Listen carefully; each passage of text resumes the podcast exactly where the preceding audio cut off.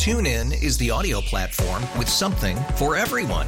News. In order to secure convictions in a court of law, it is essential that we conclusively. Sports. Got clock at four. Doncic. The step back three. You bet.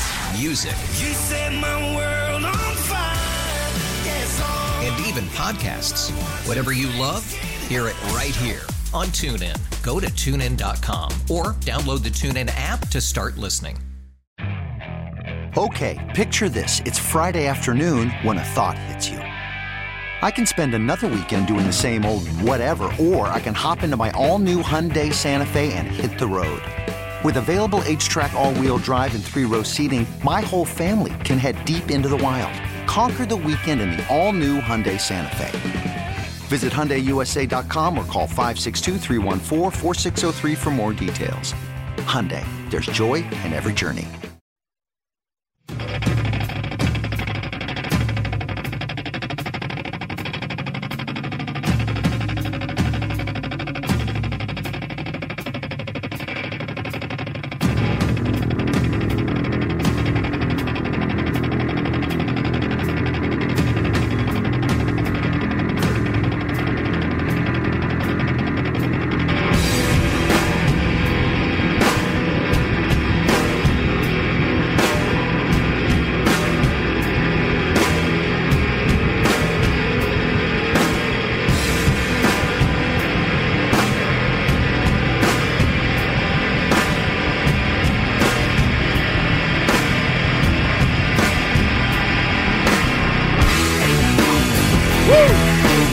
Baseball season is officially upon us. Welcome in, Ben and Woods 97.3. The fans get our heads right. I tell you, it's the rightest that uh, it's been in a long, long time here on the Ben and Woods program. Good morning to you. Happy Monday. I'm Woodsy. That's Paul Reindl. He's the executive producer. Good morning, Paulie. Good morning. Benjamin Higgins, your friendly neighborhood sports anchor, joins us as well. Good morning, Benny. Good morning. Well, I mean, I think, like we said last week, we all wish they had had the Super Bowl on Saturday, so Yes. we weren't still recovering from the Super Bowl at 6 a.m. on Sunday. Overtime game went late, so yeah, I'm feeling a little bit of the after effects of our Super Bowl party still. You know, I'm I'm not feeling many after effects. It the the the threat, the thought of baseball got me out of bed this morning. Uh, it's funny in the chat here. Our buddy Eric says, you know, Jocelyn, our friend, said baseball's back, and Eric said, absolutely. Only now we have a week of breaking down a boring football game. I'll tell you something. You're going to get a few segments breaking down said football game today, and after that, it's over. I mean, we're not. I, what I promise you is this: we're not going to be coming in here tomorrow going. All right, let's talk about that screen. Uh, I still, I've been thinking about it all night. Ben, that screen that they ran, and the, you know, no, we're going to get it out of our system today. A lot to talk about with that game. Of course, we're going to go into, you know, all the commercials, all the pomp and circumstance of the game, our personal, uh, you know, goings on, all of that stuff. But you'll get some breakdown today. I'm feeling great. I have won. I won a, a good amount of money last night on the game, and boy, they made me sweat it out for every nickel uh, last night. But let's. Somebody asked me how much did you win. I said, let's put it this way: the misses, Mrs. Hannah and Carol Woods will have a nice Valentine's Day, whereas she may not have. Had the uh, Niners pulled that out yet, she may have gotten the old drugstore card. She's still going to get one of those. They're fourteen ninety five uh, a piece, by the way. Now, if you go buy a card, when's the last time you buy a card? Fifteen dollars, like walking out the door. If it's anything more, if there's any pop up in it or more than seven words, it's fifteen. It's fifteen dollar present now. Um, so she she was just going to get that. Now you know I'll splurge. I'll go a little bit extra, the extra mile, if you will. Uh, how was everybody's weekend? I Paulie started to tell us. Paulie started to tell us a story, and I go, "Shut up, shut up, shut up! Come on, man." I go, "You got to save this for the open." That's terrible. and, I, uh, by the way, happens to me all the time. My reaction is one of a four year old. A petulant, Yes. ask Hannah about it after you tell your story. DoorDash. Let's talk about DoorDash. They'll get you, dude. It happens to me, I feel like all the time where they screw up an order, they forget something, whatever. And you go, you know what? This is the price I pay for my lazy ass not getting in the car and getting it myself. Would have driven right down there and got it, and double checked minutes it, away. checked it at the counter. Said, "All right, we're Ah, good." Saved okay. you. And by the way, saved you forty percent on the deal. at least. Yeah. yeah. Oh, yeah. Hundred percent. So Friday night rolls around, and uh, my wife and I have both been watching what we eat over the last like three to four weeks. Uh, I've lost some twelve pounds since Yeah, fantasy camp, feeling really good. And we decided, you know what? Let's let's go crazy on Friday night. Megan goes, you know what sounds really good? Let's get some wings. I go, Damn good. oh, that sounds good. So good. And I like I don't know why we weren't going to wait for the Super Bowl because we were going to have different foods on Sunday. But she goes, "Let's let's let's party tonight." I go, "Okay, hundred percent, I'm in." So we order up on Buffalo Wild Wings, have it door dashed to the house. Audio. I think we're missing on YouTube. Missing. Yeah, somebody says no audio. Damn it, sorry. right in the middle of a story. I just want to make sure you guys get to hear it. Well, now I don't know how to do that. Hello, hello, hello. You guys can hear us on uh, the radio, YouTube. All right, good. I think we're good. Um, All right, we're good. so we get the we get the food uh, ordered and it's on its way. First of all, it took like an hour and a half on a Friday night. Oh, brutal. Which Yeah, of course. Of course. killing us. And when the order pulls up, I go out and grab it, bring it to the kitchen, open the bag, and I go, "That looks like less food than we ordered." Oh, yeah. we each ordered you know six wings or whatever each, and I look at the receipt. It was for Paul D. Paul D. Not Paul mistake. R. Paul D. So I don't know who is to blame. I think the DoorDash guy walks in and they probably handed him a bag when he said for Paul. For Paul. And they just saw Paul and they handed it over.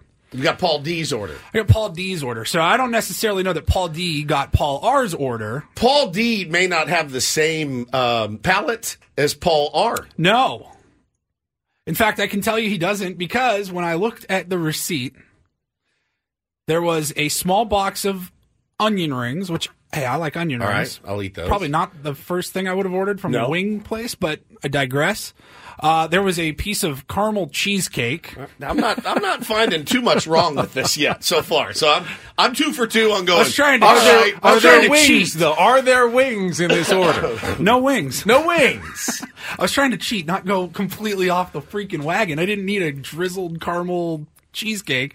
And then it was a double bacon cheeseburger with like 10 additions and subtractions.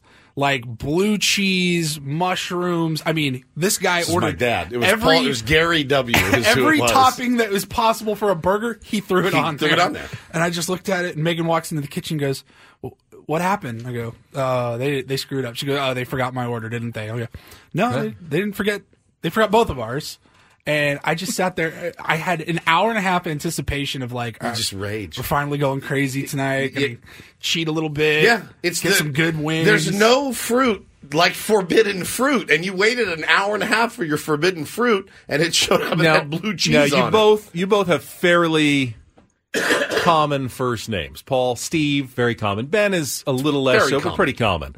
Is there an argument to be made when you sign up for your DoorDash that maybe you use a, a unique fake name like Elvis? Like if you signed up as Elvis Reindl, They're not going to mess. they're not going to mess it up because if the order's for Elvis, they're going to get the right one. Like there's no mistaking it because there's not going to be another Paul that's probably ordering I at got the a same picture time. of the receipt.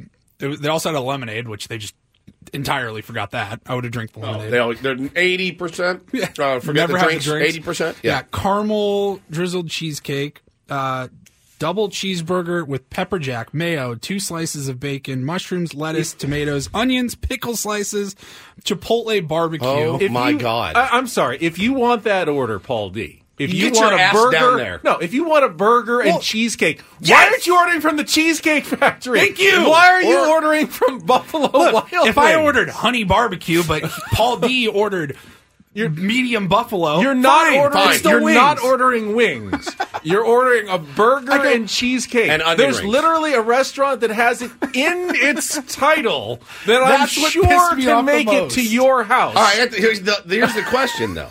So you did you eat any of it? Uh, we ate a couple of the onion rings, and I just threw the rest out. I was like, I, I do not. I don't want Bummer. this. What a bu- now Paul. I mean, uh, order Paul the D, right food from the right places. If you're going to order Yes. from DoorDash, go Again- with what they're known for, what they're better They've at. got 69 different flavors of sauce for wings. if you want So wings, order from Buffalo Wild Wings. I assumed I would have gotten somebody else's, uh, you know, buffalo or whatever. Yeah, yeah. Different type of wings. I can, I You can would live have with you that. would have eaten those. I can live with that. so Paul D. But to get a burger, Paul- cheesecake, and onion rings But from I'll tell Buffalo you, Wild for as, Wings, just as pissed as you were, Paul D was like, son of a bitch, I did not want a dozen wings. It's the last thing I wanted. I specifically Well, you probably shouldn't order from. Buffalo Which is Wild why I Wings. first thought I'm going to order from Buffalo Wild Wings. what do you incredible. feel like? A burger, cheesecake. Where, Well, where should we go? and they ask- Buffalo Wild Wings, of course. They always ask, you know, you, what did we screw up? So yeah, you get to go in and tell them what they missed, and then oh, re- refund you fourteen dollars. You can use it to your next order.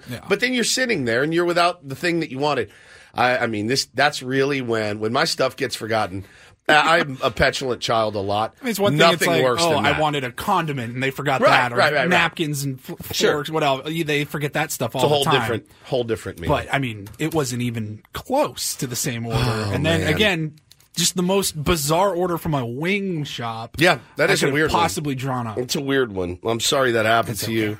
Um, was it the universe telling you, "Hey, you're doing Stay good. on track, Stay on idiot." track." Doug." Yeah. Could be. You never know. Now, Benjamin, Benjamin, Benjamin. I'm looking at your recap, and I, I don't really have words uh, for this. I had a good weekend. I almost had a really, really, really bad weekend. So Shelly was cooking all weekend for our Super Bowl party that you guys had no interest in coming Right. to. You missed out on an absolute feast. I mean, a feast. We had ribs, pulled pork, chili, uh, chicken wings, buffalo chicken dip, pickle dip, onion dip. We had mac and cheese. We had a couple of different salads. We had chocolate cake. We had s'mores bars. I'm missing probably five or six different things that she made. Just an absolute Super Bowl spread to end all Super Bowl spreads, but it required a lot of prep, including a about 12 hour slow smoke slow smoke smoked pork shoulder Save that. say say that fast Slow smork, Slow smork shoulder. slow Slow pork smork shoulder. Oh, I love the slow spork more shoulder. shoulder so she had to do it overnight so she said on saturday can you get the big green egg our barbecue can you get it ready haven't used it in a while i said yeah i'll fire it up clean it out so it'll be all ready for you because she wanted to start it like at about 10 11 p.m Sure. so it'd be ready the next day so she could pull it for the party and everything and um, so i did in the morning i fired it up you know, let it burn kind of out, get it all clean, and then I closed it up for a couple of hours, went and got ready for work. And then right before I left for work, I set up the barbecue for her so she could put it on later that evening while I was at work. Right. I had then I cleaned out the old, you know, the ashes that I had burned out, tossed them away. Didn't didn't really think about it much because, you know, it had been a little while and I thought the you know, cool, no worries about it.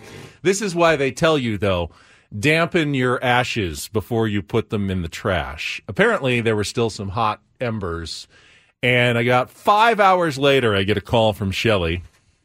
Goes the uh fire department's here because our trash cans caught fire Smoldering. and not my God. smoldering, completely In fuego. in fuego, like completely burning up. Uh, our son went out to throw something away and goes, "There's smoke," and then as soon as he opened it, it just burst into flames, completely melted, destroyed our entire trash can, and the start of the fence was charred, but fortunately not burned. Oh it's in our side. God. It's in our side yard. Didn't get to the house, fortunately, but uh, you know we are. I was very close to burning down our entire house, possibly our neighborhood as well on Saturday. All's well that that ends well, and I'm going to take some of our uh, amazing leftovers and bring them to the uh, the fire department, the Encinitas uh, fire crew that showed up and helped put out our, our trash cans. So I will be needing to uh, get a couple of replacements. The recycling bin also melted the, the front of it, so we'll need a new one of those as well. Squirrely says, smooth move. very, very smooth. Not good. What an insult when we were eight. Yeah, smooth move, Ex-Lax. was one of my favorites when I was a kid. Smooth move, Ex-Lax. Holy crap, Benjamin. I will uh, post a picture of the destruction Oh my and God. damage. Um, my Saturday mistake. And we'll just post that right there. And now everyone Oh my can see, and Paulie can even put it up on the chat if he wants when he gets there. But again, thank you to the uh, the brave Encinitas firefighters who Oh my God, there's the picture. Holy crap. I told you it, it wasn't. This wasn't just a little tiny fire. This was a significant, like almost burned down the house sort of thing. Oh, So, Benjamin. Oh, Benjamin. Yeah. Holy it got, cow. It got completely. So you got his Saturday mistake, and then the tweet that's under it that says "Discover more" from Benjamin Higgins says LeDee picks up his fourth foul for something way less than how he got hammered with no That call was on the other end. That was Friday's mistake for the Aztecs, but. Yeah, it's, there's not much left. I mean, that was uh, that that bin Oh was my bigger than the recycling bin before it started. They that just got melted. that is. That's you can see a little bit of the fence behind it got singed, Oh, but yeah. uh, is is okay for the most part. and it was contained in the can, just smoldering Ye- inside. Yeah, yeah, just kind of burned inside, inside out there. Well, I'm glad everyone's okay. And uh, how'd you get it out? Water? Well, they they when I wasn't there, so they Right. put the hose on it and called the fire department, Okay. and they put the big hose on it to completely put it out when they got there. And they said, you know what? We were bored to tears. There was no calls. We had been there for hours. Thank you for Nothing almost happened. burning down your neighborhood. They said they were actually kind of glad for something to come do on a Saturday afternoon. They said so. I do appreciate uh, their services and. Uh, Firemen do the best. They're true heroes. Absolute true heroes, saving uh, idiots like us from burning down our homes. Glad that everybody is safe and sound uh, inside the Higgins household. But uh, yeah, man, I mean, ours was compared to those two. I, I got nothing. Went out to dinner, had a great, great time at dinner with some friends, and uh, laid on my ass most of the day Saturday, and to be honest, most of the day yesterday. Uh, my wife was supposed to take the kids away so that I could be unfettered, but I, I was very fettered yesterday. Very, extremely, extremely fettered most of the day. So uh, it is what it is. It is. It is, it is what it is. Someone just said firefighters. E ET, EST3 Yeah. says firefighters probably red flagged your house. Now, Oh, what yeah. does that mean? That means you're on the watch list. Is that good or bad? That they have a Oh, list good. morons, and they have That's fine. check I, marks. I'd rather be on that list. Like, we better respond quickly if this- anything happens people. at this house. Sounds like a good list to be on. Like, Mike says we you're are ready a- to jump. He- Mike says you're now. This is going to kill him. It's going to ruin his day. Mike says also you're getting a bill in the mail for like twenty five hundred. That's what I was expecting. I don't really know how it works. For what? Don't our taxes already go toward what's the fire bill and for? emergency? I don't know how that works. Like, well, I know like when you get an ambulance, they send like it's a private company, But you got to and pay. the private you- company sends a bill to your insurance. You're going to have to replace your bins. Yeah, I will definitely have to replace my That bins. trash three bins? That's not three grand for a bin. It's I- the service of them coming out and Though no, the bins uh, replacement's like a hundred and something bucks. I, I think I right. saw. No, I what's mean the for the bill for? firefighters coming out to You your don't house. have to pay firefighters. Isn't that come what our taxes go toward? I thought so. Again, another thing you can add to the list of I don't know what our taxes really That's a good point. I don't Okay? really know how that works. Insurance, no idea how it works. Taxes, no idea what that goes. Oh, to. somebody's saying is that because like did they do that if it's a false alarm? This wasn't a false alarm. Something was on fire. Bro, Yeah. I've told you guys about my buddy that works down in Spring Valley. That's the fire chief, and I, he showed me the the list. He goes, people call us. And they're like, "Can you help me find my medication?" And they have to go over there and get them their medication. No, this wasn't that. This is what nine one one is But for. like, I highly Like- doubt those people over there. are Like, here's your twenty five hundred, darling. Thanks for coming. I doubt very much that you're going to get a bill. You have to keep us in the loop, though. I don't know. I'll keep you updated on the story. On mama. What happens when uh, you accidentally set your trash can on fire? All right, let's set the menu next on Ben and Woods. Sounds good. Uh, we'll check traffic and we will get started. Tons to get to. We will be out live in spring training today, of course. Don't go anywhere on San Diego's number one sports station, 97.3 The Fan.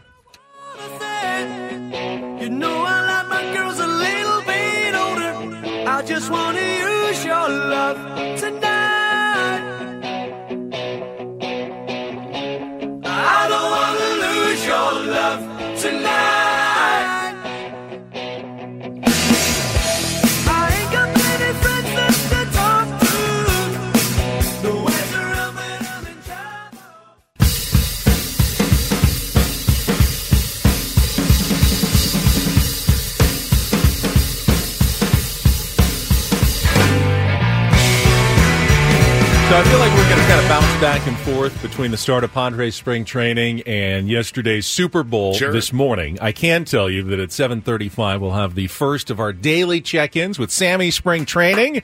Sammy Levitt made his way out to Peoria on Saturday. He took the long way to get there. Did you see that on his journey? The long stopped, way. Well, he stopped it in Alpine, which is on the way out on the 8 to get his coffee. But then he, he his next tweet was from lunch in Calexico. And I'm going, I don't I don't drive through Calexico on my way to to Phoenix. No, you You, you go straight through the Yuma? eight to Yuma, El Centro, Yuma to Calexico. You gotta you gotta take Veer. that veer when you get out of the mountains to the south Yeah. and go toward the border. I mean, it's Oh, yeah. it's on the way, but it's definitely a little bit of an extra drive. So he wanted to Right, he wanted to Ocotillo, you experience. could- we stay on the 8th Yeah. and go towards Yuma, and then Yeah. Ocotillo, what is that, the 98 yeah, freeway? you can jog down over? toward Calexico. I've never been to Calexico, the great uh, home of Ruben Niebla. maybe Sammy's a desert rat and wanted to stop and ride. Well, he knew so, he knew some taco place to go to. He was some eating birria birria- tacos. birria. Bir- birria, party, party, birria, birria, birria Birria. tacos. I'm working on it. I really am. and he, boy, he got right in there with that camera, and he gave it one of those the dip, and then the. and I was like, all right, that's the. I, I like. Tell me how good it is. I don't know that I need to And see. there's, there's Mexican food on the route if that's what you were looking for, but I have to ask him what what drew him to Calexico I mean, in particular. Probably those tacos, if I had to guess. Seemed like they were All right, good. how, how far out of the way is it? I don't know, it's probably an extra 20? 20? 30, 40 minutes to get Yeah, it down looks to like it Calexico. goes Yeah. once you once you veer over, It's- it yeah. just goes parallel. it's with not the, the highway where, you know, Woods drives A hundred. 85. A hundred. 100. Right. You have to go a little bit slower, I believe, on that road. it's Oh, just the pass. one lane. You know, you can get behind someone. You're going to have to wait until you can go across. Do you, on those lanes, like No, those I get- highway I roads? get nervous about You passing. don't do the, the dotted Well, line pass? I will if it's very clear that I'm in the that I'm safe. Very, very clear. But I don't. I'm not super aggressive on my passes.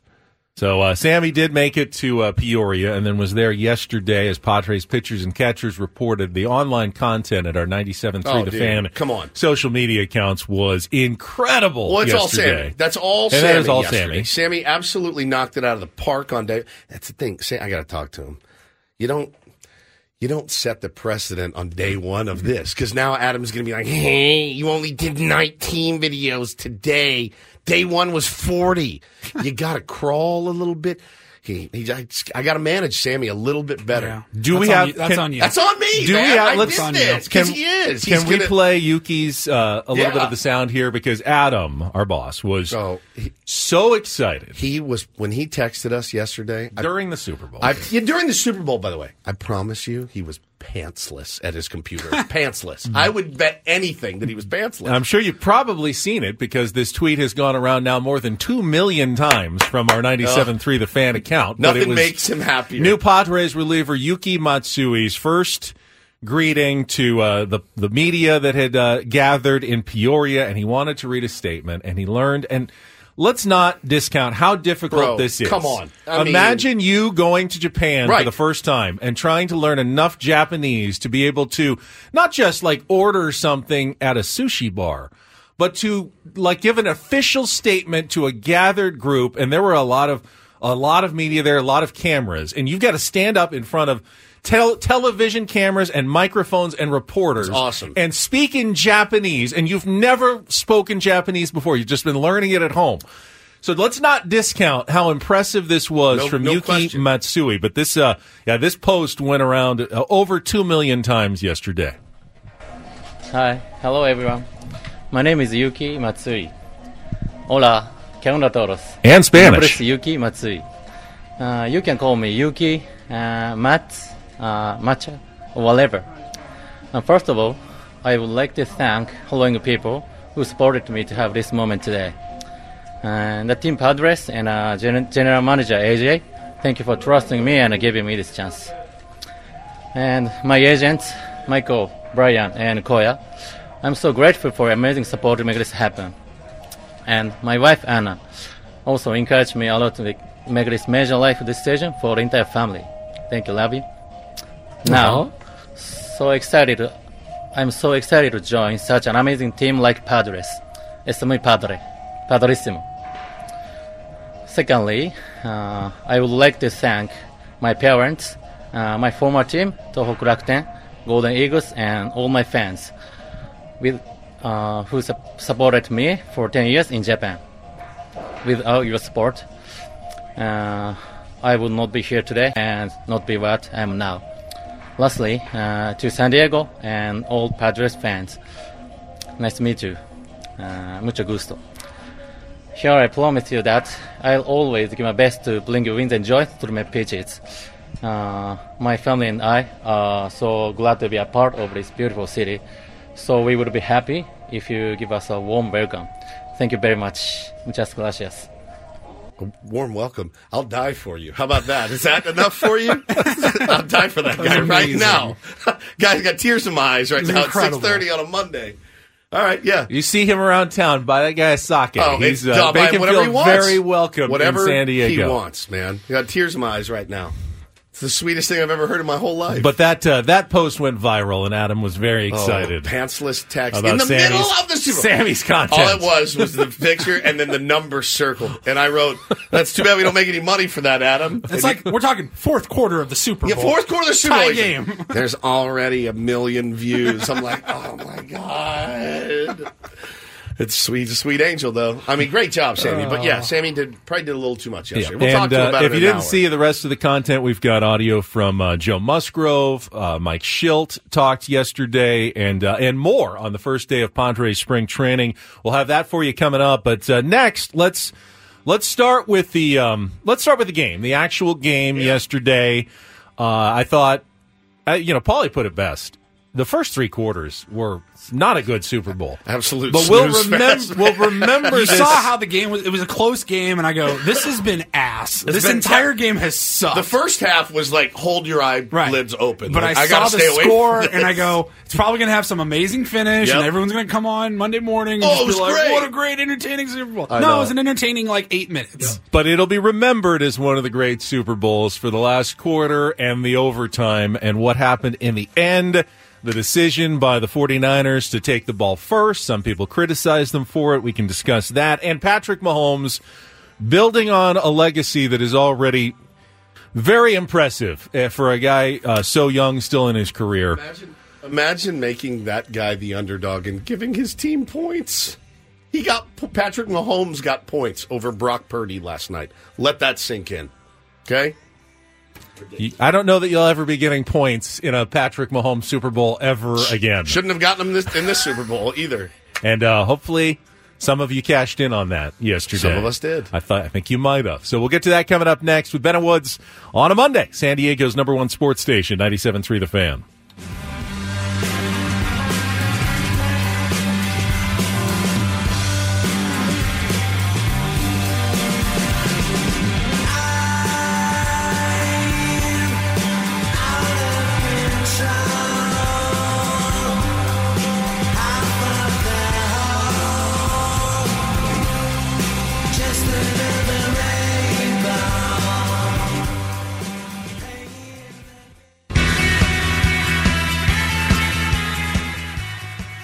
Thirteen seconds to go in the overtime. Twenty-two to nineteen, San Francisco. McKinnon is in at running back. First down and goal to go. Play action fake. Right side throw. Touchdown! Kansas City! Mecole Hardman! Mecole Hardman with the catch on the right side. A three touchdown pass in overtime. Kansas City wins the game. 25 22. I think I think I was most amused by Mecole Hardman saying I blacked out. When Yeah, I, I didn't even know I scored. Didn't know he won it. Like didn't know what was happening. Why are you coming to He celebrate? did kind of It's like- turn once he got into the end zone Yeah, and I look around, like, like, probably looking for a flag or Right. something. And he goes, "Did did that just happen? Did we won? Did we just won the Super Bowl." Oh, I didn't and even I know. caught it. I caught it. I, that was me. what a moment! What a moment! Incredible uh, finish to uh, a very thrilling fourth quarter and overtime. A spectacle like no other. The first ever Super Bowl in Las Vegas. Crazy. I can't imagine what the after parties were like last night in Las Vegas. Well- I can't imagine that anyone who was there would even be conscious at 6 a.m. the next morning. Our buddy Dan Buckingham, who's one of our uh, sales people here at Odyssey, I saw him on Instagram yesterday. Now he was out in Vegas. Dan joins us right now. Dan, were you uh, were you at the game or just watch a game from I don't know the Playboy Mansion, which is what it looked like uh, on your Instagram? Oh God, come on! Don't blow me up that bad. Okay, I will. Um, because I'm sure Michael and everyone else is on here too. Oh, hi, Michael, our boss. Michael. He's, he's he always was- here. Don't worry. He was there. It looked like he was always looked like he was there selling and working and and all that. But were, did you go to the game? I, you know, I didn't want to spend ten thousand dollars like that. Uh, being in Vegas in and of itself was absolutely incredible. This whole weekend was a spectacle to say the least. I was at the Mardi Gras ballroom here at the Orleans, uh, and it was 90% 49er fans. It was pretty epic. You're a Niners fan, so I'm sorry for the loss. 99% of the game. It's okay, you know. It's sports, right? I mean, it you win some, you lose some. But uh, man, what a game! You know, I uh, the one thing I was questioning was given the you know taking the ball first um, in uh, in that overtime. Yeah. I kind of thought maybe we should try to let our defense, you know, see if we can stop Mahomes, and then maybe I don't know, but to give him the ball. I mean, I thought the 49ers were about to get a touchdown there, and uh, they blew it. Gave Mahomes a chance. You can't do that, man. Not can't. that guy. You're it's it, you're absolutely right, Danny. Sorry, go lick your wounds uh, at the Orleans. We'll see you when you get back to the office, buddy. Thanks for calling in. I, Thanks, Dan. I now, am now, sorry. not the- everybody realizes that even if the 49ers had scored a touchdown, Correct. the game would not have been over. This is, was not like a regular season game. They changed those rules. They tried I to explain. They tried to explain it on the telecast, and I'm not sure it it totally got over to everyone because a lot of people are not watching with sound or not completely paying attention to the game and what the announcers are saying. But the playoff overtime rules in football, which haven't come into play yet because there hasn't been any overtime games in the last couple of years, were implemented for the first time yesterday. And even if San Francisco had scored a touchdown with the ball first, the Chiefs would have had a chance to get the ball, go down and, and match the touchdown to either keep the game going or they could have gone for a two point conversion to win the game if they had scored a touchdown on the second possession of overtime. Now, it did make sense to me, and Jeff in the chat brings it up. The announcers mentioned one reason San Francisco took the ball was to give that defense that had just been out on the field a rest, as they had just had the drive against the Chiefs that tied it. Yeah, I, I didn't think about that. In in in every football now, what happens if you win the toss? We'll we'll defer. We'll take. We'll wait. We'll wait. We'll wait. I was surprised when they did it. Then Romo said, "Man, you got to remember that defense was just on the field. They were just on the field. Go down, score, and then you can stop them." I think- and I think- thought I thought it was sound reasoning. I I, can see the argument for both I, I, sides. Yeah. dis- I disagree with that reasoning 100%. I'm going to explain why. We'll do that right after a check of traffic here on 97.3 The Fan. So, yeah, the, uh, uh, the announcers, Jim Nantz, Tony Romo, said one of the reasons maybe the 49ers took the ball to start overtime rather than deferring, knowing we are still going to get a possession no matter what was because they wanted to keep that Chiefs defense on the field, keep their offensive momentum going. I don't think that would be, for me, the reason to take the football first. There is definitely, there's an advantage to knowing what your opponent did. Like in college football, the college football overtime system where they get the ball at the 25 yard line and each team gets a possession you definitely want to be the team that goes second, right? Yeah. There's no no one has ever argued the strategy. They all defer and let the other team go first because if they score a field goal, we know, well, we need a a touchdown to win. If they don't score at all, they go, all we need is a field goal to win. There's a huge advantage there to Kick going on third down in case there's a miss. yeah, exactly. snap. There's a huge advantage there to going second. And in this case, the Chiefs, you could see it. They had a big advantage knowing every every series was four down territory since the 49ers went down and kicked a field goal. We can't punt. We know we're going on fourth down, which means on third and 6 changes your play call, your strategy. That is an advantage for the offensive team to be able to go second to know that, you know, what they have to do. So did San Francisco make a giant mistake in taking the ball first? Not necessarily, and I don't think it had anything to do with tired defense.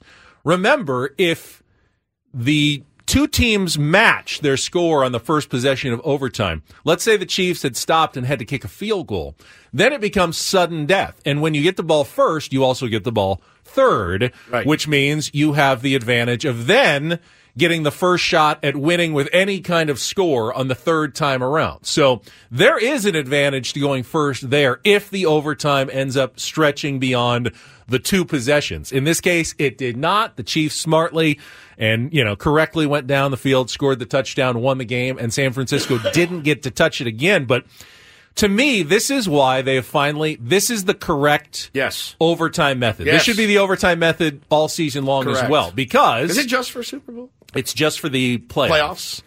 The uh, regular season, if you score a touchdown first, the game is over, over. and the other team doesn't get to touch the ball. But the reason why I think it's correct is that I don't know, and I don't think the the analysts truly know what is the more What to do. advantageous side, whether it's to get the ball first or to get the ball second. There's a really good argument for both sides, which means, hence, it's about as fair as you can make it. Well, all I know is that the team that's gone second has won 100% of the time. That's true. That's very true. That is true so far. One so and oh. far, One small, oh. small sample size. but but had you know had had the 49ers defense come up with a red zone stop and forced a field goal, we would have we would have been saying, "Boy, 49ers, that was smart to take the ball first because now they've got a chance to go down, kick a field goal, and win the game." And I think you can make a pretty good argument for getting the ball first, and you can make a pretty good argument for deferring and getting the ball second. And because of that, it it makes me feel like the NFL has finally gotten an overtime rule correct in that you shouldn't give either team a huge advantage based on the flip of a coin. No doubt. To decide a game. Always hated the, the coin flip bit. I think this is very fair. Um, let's talk about the very obvious pressure. And they were talking about it all night. And to see some of the players that normally are fairly unflappable, right? Christian McCaffrey doesn't cough up the football. Isaiah Pacheco does not make as many mistakes. There was one point, and they went to Shanahan on the sideline, and he was holding the play sheet. Did you guys catch this? And his hands were shaking. I mean, the pressure was tremendous. You could see it on defense, you could see it on offense. I will say this, too. My overarching thought of the game, it's the first thing I said to you guys when you walked in. I'm really I was very impressed by the referees last night. Very, very, very impressed. Bill Vinovich. Bill Vinovich, you knocked it out of the park. So did your entire crew. The, you had to call the obvious calls that the Chiefs were just shooting themselves in the foot after seemingly every play. And you thought, man, they're going to lose it. They're going to lose it. They're going to end up blowing this game. Um, but I thought they called a really good game. I think they let them play. I would have hated that discourse after a huge game like that, Benny, of, oh, he missed this. It was a catch, or oh my God, how did he not see him holding on to the jersey? Like, there was really none of that. None of that today. I thought that was a very fairly called game. The the every you know the narrative about the Chiefs is they've been getting every call. I didn't think that was the case at all. Uh, I thought I thought it was really well officiated, and the refs this morning breathing easy, having their morning coffee, knowing nobody's after us today. I did not see anything I thought was egregious or anything like that uh, that was missed or called. So I thought great job there, but the pressure, the the they're running the football, Ben, right down the Chiefs' throats, and you're looking at. I I was like, this is going to be bad if they can do this all game. Chiefs Chiefs cannot counter. This. felt like they kind of got away from that too. They well, they did, and they were talking about in the second half. They came out with six straight passes. Yeah. The Niners did. And, and Purdy was fine. He was fine. But yeah. you got a guy like You got McCaffrey. McCaffrey. But does that fumble?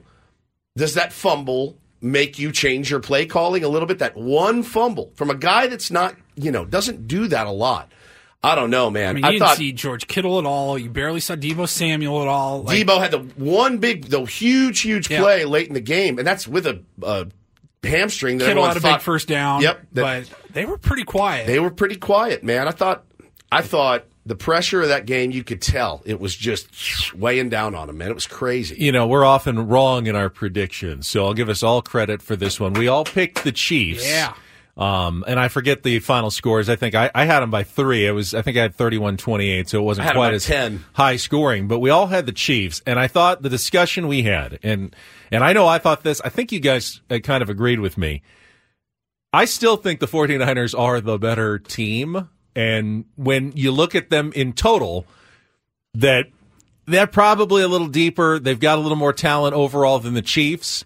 But the Chiefs somehow know just know how to win games to in win the games. end. And Patrick Mahomes was the better quarterback. And by the way, this is not a slight on Brock Purdy. Thought he played really well. Thought he did everything he needed to do to give his team a chance to win that game. Didn't make any big mistakes, made some good throws, timely throws that they needed to have.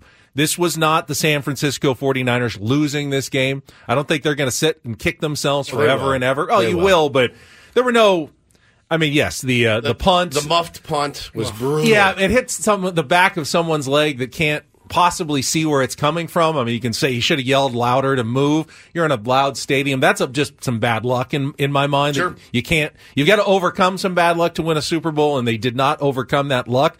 But to me, the Chiefs just know how to win. And at this point, if you could start a football team, you could take any player on any roster and we're building our team around this guy.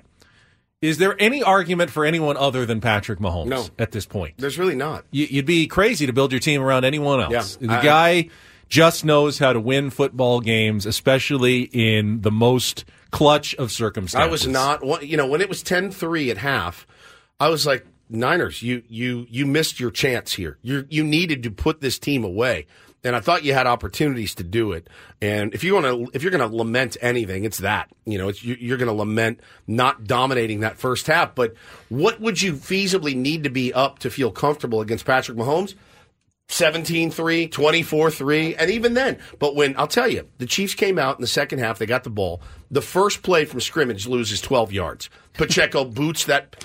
And I'm going, oh my God, you should not give him the ball the rest of the game. And he ended up having some pretty Yeah, tough the Chiefs runs. had more negative They did. plays, bad plays Who was than the, the, receiver 49ers that did. like had forward progress stop And then ran he just back. ran Backwards. backwards like Oh six God, it was yards? in overtime, I I thought think. that was going to cost Oh them the game God. there, perhaps. They made but- all these mistakes, and they still found a way to win that game.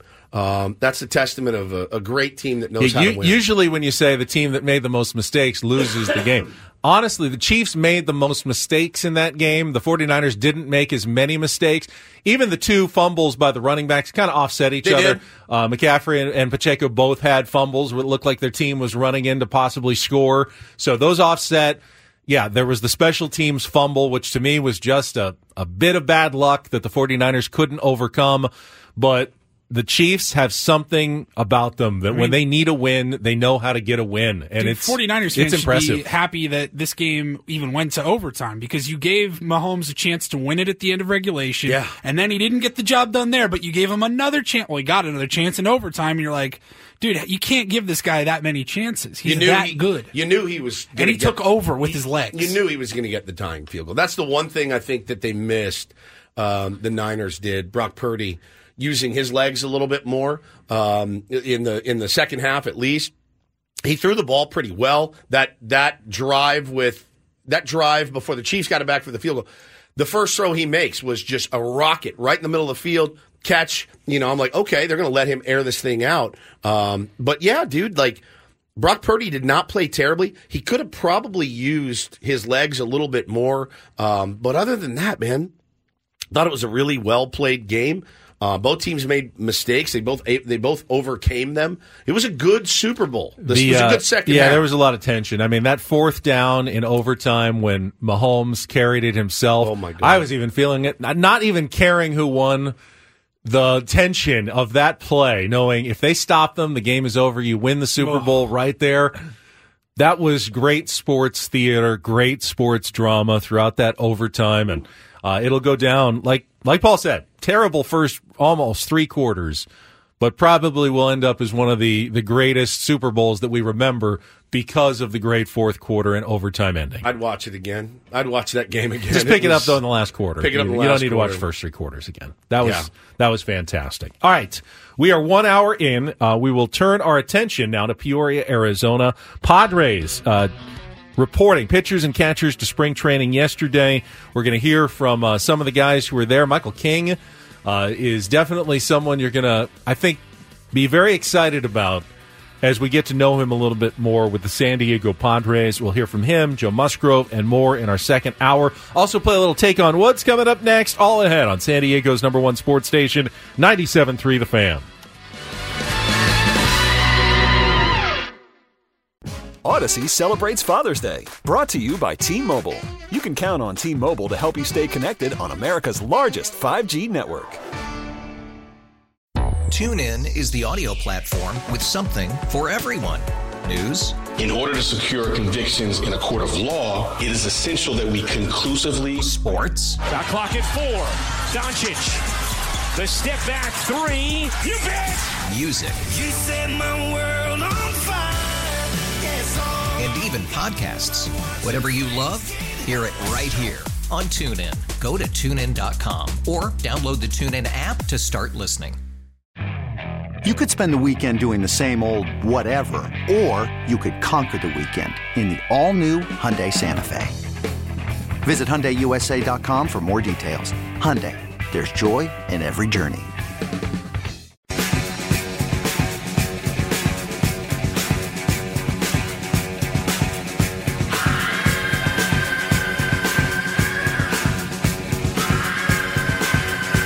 So Kyle Shanahan did say after the game that it was a predetermined decision to go for to take the ball first Yes. in overtime. That was their strategy. They wanted to be the one with the first and third possession, as we discussed, if the game went to OT.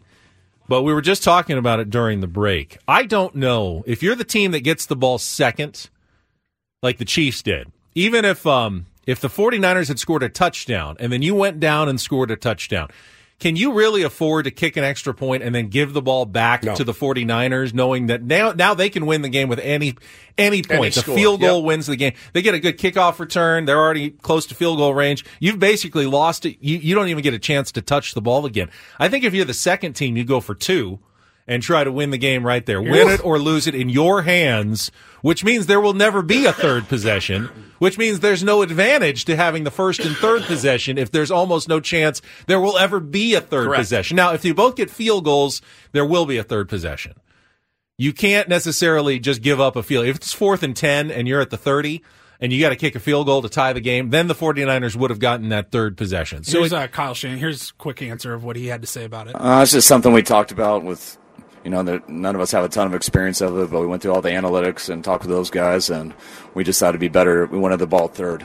You're a Now, nerd, He's too. matched and scored. We wanted to be the ones to have the chance to go win, and um, we got that field goal, so we knew we had to hold them to at least to a field goal, and if if we did, then we felt it was in our hands after that. Didn't know that uh, that Goose was one of the reporters there in the uh, the post game he session. He heard yeah. analytics. He and heard analytics. He lost Couldn't his help mind. himself. That's Uh, right. Goose Gossage, uh, Dallas uh, Dallas Morning News. Yeah. you're a nerd too. You're a nerd too, Kyle. You're a nerd too. Thank you. Thank you. All right, let's turn our attention to your San Diego Padres, who are uh, waking up early in Peoria, getting back to work for day two of Padres uh, spring training. Usually, pitchers and catchers reporting is a fairly innocuous day. Uh, it's mostly exams and paperwork, but they were ac- actually out there getting some work done, and I think that is part of the urgency that Mike Shildt wants to install at this spring training for the San Diego Padres. And I, I think urgency is going to be a a watchword this season, Woods, for the Padres after what happened last year, um, for a number of reasons. First of all, you got a short spring. You're heading to Korea in a matter of weeks, about four weeks. Yeah. You're get, getting on a plane and heading to Korea. So you've got a compressed time frame. So everything that you do in your preparation for the season is going to have to be done with a little more purpose, a little more urgency to get ready for the season. And then after the year they had last year, in which it felt like they could not muster that urgency early in the season, it kept kept waiting for their talent to take over. I doubt that we're going to see a similar scenario where you hear a lot of people say, "Hey, just wait, back to the baseball card, everything's going to be fine." So wait. that's not going to fly this year. Dude, a couple weeks ago, you came in here and you never told this on the air. You just told us off the air. You heard an interview with Nick Martinez on MLB Network Radio, and it was so good. And I was like, oh, we got to tell this on the air. We totally forgot to do it. And it kind of. Kind of explains a little bit, at least from his perspective, a guy that was there the entire season, what exactly happened with the Padres. Well, I thought it was interesting because it's Nick now with the Cincinnati Reds, and he sat down for an hour with those MLB Network radio guys, and he really has nothing to cover up or hide. He's not coming back to the Padres now, so you can be a little more honest in your assessment of what happened. And the first thing, the first takeaway I got is he was very adamant. Everyone thought we had clubhouse issues. He said, no, we had a great clubhouse. We had fun. We were together. We did things off the field. The whole team, when we were in Miami, they all came to my dad's house. He made his famous paella. We had, we had team bonding. We were together. It was a really good clubhouse. That wasn't it. It wasn't off the field issues that sunk the Padres last year. He felt like early in the season, they kept they they the message was let's not panic. That's it. We're we're we're going to be okay. We got a bunch of good players. The last thing you, we want to do is panic here early in the season and make a bunch of big changes and Yep. start worrying and then get us get ourselves off our plan and our Yes. rails. So for the first few months of the season, it was like we ca- we not, we're not going to let the standings or our win loss record right now dictate what we know is the right thing to do. We're a good team. We're going to stay the course. We're not going to panic. Ball's not bouncing our way. Yeah. Sometimes we're losing those Yeah. close so, ones. Okay, so they no refused to do anything to like change the urgency of the team. And then, of course, as the season started slipping away and it was July and August, they go, Oh, God. we got to crank this thing up 11 notches and we got to get going and hit the gas. And at that point, it went from don't panic to we are all pressing. We are This pressing every time. single game and we're not giving our best performance because we are pressing constantly. So they went from not enough urgency to too much urgency on the flip of a dime and were never able to lock in where they needed to do in the correct middle zone of the season, playing with some urgency, but also not panicking about every little thing that goes wrong over the course of a year. And that that is such a um, that's such an interesting thing when you think about the the entirety of a baseball season, just how long it is. And yeah, man, you can get off to a slow start and blah blah blah blah blah. But I, I did lo- I did like what he said. I did like what he said about the fact that they were together because yeah, that, there was a lot of questions like, do these guys care? Do they like each other? Blah blah blah. Apparently they did, and, and I think it, we've heard from more than one person that the clubhouse was fine last year. But boy, the rumors start getting out uh, last season of this guy and this guy, and these guys don't get along, and this guy will only hit here, and blah blah blah.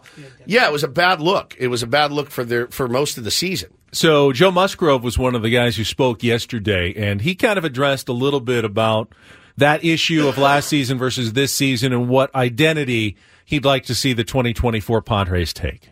Yeah, I think we need to do a better job of you know identifying what our identity is as a team. You know, from the get go of spring training, I felt like we had expectations of what we expected of ourselves as a group, and it wasn't talked you know openly and out loud enough uh, for everybody to understand what that was. So we found ourselves in a little bit of a hole early on, and trying to find your identity when your back's against the wall is a little difficult. So I think we need to set the tone, you know, early on in spring training and figure out what those things are that we're gonna, you know, what the standards are here, and uh, make sure everyone's on the same page. Because if you were going to ask us or a lot of Padres fans out there that follow the team pretty closely, what is the identity of this team? I, I don't know what I would have said. I would have said, hey, man, when the going gets tough, these guys fold. That was the identity it looked like. When we're down, you know, and, and it wasn't the identity that it looked like, it was what they said. It was Xander Bogaerts saying, when we get down a run, my shoulders slump and I want to dig a hole, something to that effect. That's not the identity you want to have. Hey, we're quitters. We quit. And when we get down, uh, we realize the game's over. I like what Joe had to say yesterday. I hope it's implemented. I feel like it will be. And I think identity is sometimes crafted by the media, which I, I don't know that that does a team much good, but hey, this team has stolen a bunch of bases the start of the season. They're the running team. They're going to be aggressive all year, and that it's not always necessarily the strategy. We saw the Padres flip on a dime. They didn't steal much early. They started stealing more. I don't know that it changed their identity much. So, you know, identity can be a good thing, but mostly I, I think what Joe was saying was similar to what Nick was trying to indicate, and that was, you know, trying to find it when you are then pressing and in a hole is the worst situation. Correct. And that's what they ended up doing last year, that they were trying to create some sort of, you know, momentum later in the season, and they were never able to get it going uh, because they got off to such a slow start. We need a contestant for Take on Woods. We're about a minute away, and the phone lines are wide open. If you want to try to qualify, head to that uh, town where they just had the big game yesterday. Trip for uh, two to Vegas uh, at 833-288-0973. We'll play our musical trivia game with Woodsy here in a minute. Give us a call, 833-288-0973. wonder if you're looking at what I just I think I'm looking at told. what I've been getting. Uh, Four people have told us. about 15 people have said. Would you say this is a teaser, a possible precursor to some breaking news? Either that or you're just reliving some glory days. One of the two. I mean, posting a bunch of. Posting a bunch of girls I went out with in college on my Instagram. I, it's going to lead my wife to think something's up. Jurickson Profars of an hour ago, Benny has posted on his Instagram about a. How long can you post a story? Like two minutes or I something? don't know, a minute. Oh boy! So he- nothing but Padres highlights. nothing but Padres highlights. and Nothing then- from the Rockies last year. not one damn thing. And then it says, job's not done. Nothing from the Rangers. several no, years ago? No, no, no, no. It just says job's not done. So that leads me to speculate and leads everybody to speculate that uh, Jurickson Profar will be a San Diego Padre before the day's end. Oh, um, is that a is that a jump? Like we've all just leap? assumed the entire off season that that move was eventually coming. right. All right. That is a pretty clear indication. Uh, that is a pretty clear indication that I think Jurickson Profar is likely on his way. I mean, no one has sent us any official emails, but that would be a weird statement to make and a weird Instagram story to post if you were Very about- strange. And I'd like to announce I am signing with the Arizona Diamondbacks. Here's here's Job's not done. Here's all my best highlights from the Mikey show. Job's not done. what are we doing, right? All right. Well, let's uh, let's wait for the Jurickson Profar news incoming while we play a little game of Take on Woods. It's time for Take on Woods. Woods. Woods. Oh, I see a familiar looking name here on the list. Uh, caller, uh, identify yourself, please. What's up, guys? Big time uh, fan of your show here. My name's Chris. Chris. How we uh, doing? all right, Chris, you want to play Take on Woods? Yes, absolutely. All Let's right. Here's how it works, Chris. Uh, you will get 60 seconds to answer as many of the five musical trivia questions as you can. Woods will come back in, and if you beat or tie him, you'll qualify for our grand prize drawing getaway to Vegas two nights uh, to uh, the Westgate Las Vegas Resort and Casino and tickets to Air Supply performing May 31st and June 1st at the International Theater. Tickets are on sale now at Ticketmaster.com. Take on Woods is brought to you by Valvoline Instant Oil Change. It only takes 15 minutes. You don't have to get out of your car. For directions and discounts, go to SoCalOilChange.com. That's SoCalOilChange.com. We'll give you the advantage here, Chris, by letting you pick the category. We've got add a zero, which is uh, each answer you will add a zero to get the next answer in the list. You'll see how it works if you pick it. Hook, line, and sinker, the word hook appearing in each of those answers. And our new category, in and out, uh, they've got five different bands that include either in or out in their name. So, Chris, what would you like to play? Ooh, let's uh, let's go with In and Out. In and out. All right. Uh, today we have five different bands that all either include the title, uh, the word in or out somewhere in their names. We'll have 60 seconds. First questions are two seconds song. You need to give the uh, song title and the artist to the little clip that Paulie plays to score that point. So make sure you give both, Chris, uh, to get that one. And then we'll go on from there. Pass if you don't know one. We'll come back to it if there's time left on the end of the clock. Are you ready, Chris? Yeah, let's do it. All right, 60 seconds on the clock. Your time begins when Paul plays the music in the category in and out. Good luck. Let's take on Woods. Josie's on a vacation far away. Uh, that artist name is The Outfield. The song is Don't Want to Lose Your Love. Your love, correct. Ms. Jackson Love, and correct. Hey Ya are two of the top hits for which Atlanta hip hop duo?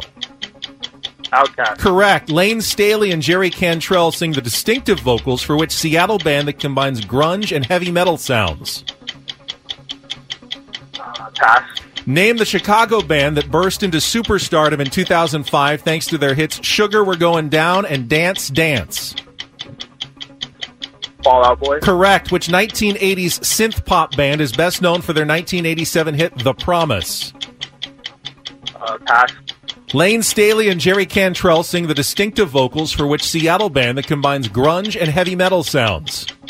Uh, don't know this, so I'm going to guess Soundgarden. Incorrect. Which 1980s synth pop band is best known for their 1987 hit The Promise? Uh, you did get three. That's not bad, Chris. Hang on the line. We'll see if that's good enough to at least maybe get a tie. You got Your Love by the Outfield and Outkast. You got Fall Out Boy. You got all the outs. You missed the ins. Alice in Chains and When in Rome were the other two answers. Let's bring Woods back in. I think I'm betting on Woods here, Yeah. but we'll see. Chris's score is locked in. Reset the questions. Woods does not get the category. Makes it tougher. 60 seconds on the clock.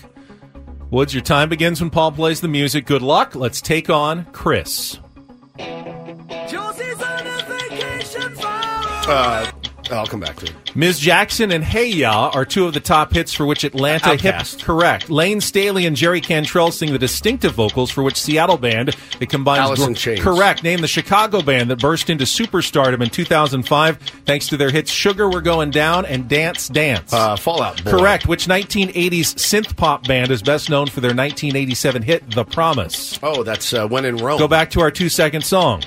It's the uh, outfield. Correct. The name of the song? Oh, oh, your love. Correct. Five for five and a five-three win I for panicked. Woods today. I, when I heard, I go no, Tricky you- category you know for you. What was it? It is in and out. Uh, bands that have either in or out Okay. in the title. Outfield, Outkast, Alice in Chains, Fall Out Boy, and When in Rome. You are a trickster. Trickster, but not tricky enough to get you on a Monday. Chris, thank you for playing. We'll have another game tomorrow. See if we can qualify someone for a trip to Las Vegas. I love the promise so much. It's such What a good song. Oh. It is a good one too. All right, uh, don't do this is coming up next. Going to be a chance to uh, jump into what happened opposite of the Super Bowl yesterday in the final round of the WM Phoenix Open, where the biggest party in golf got a little out of control, and some of the golfers got a little.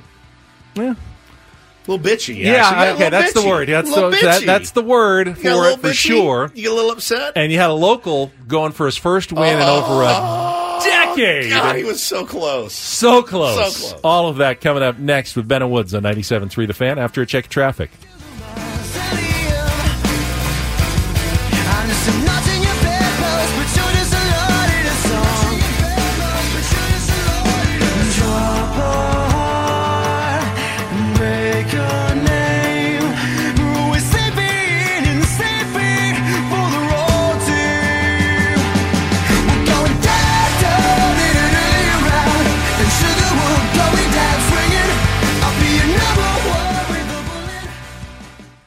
Don't do this.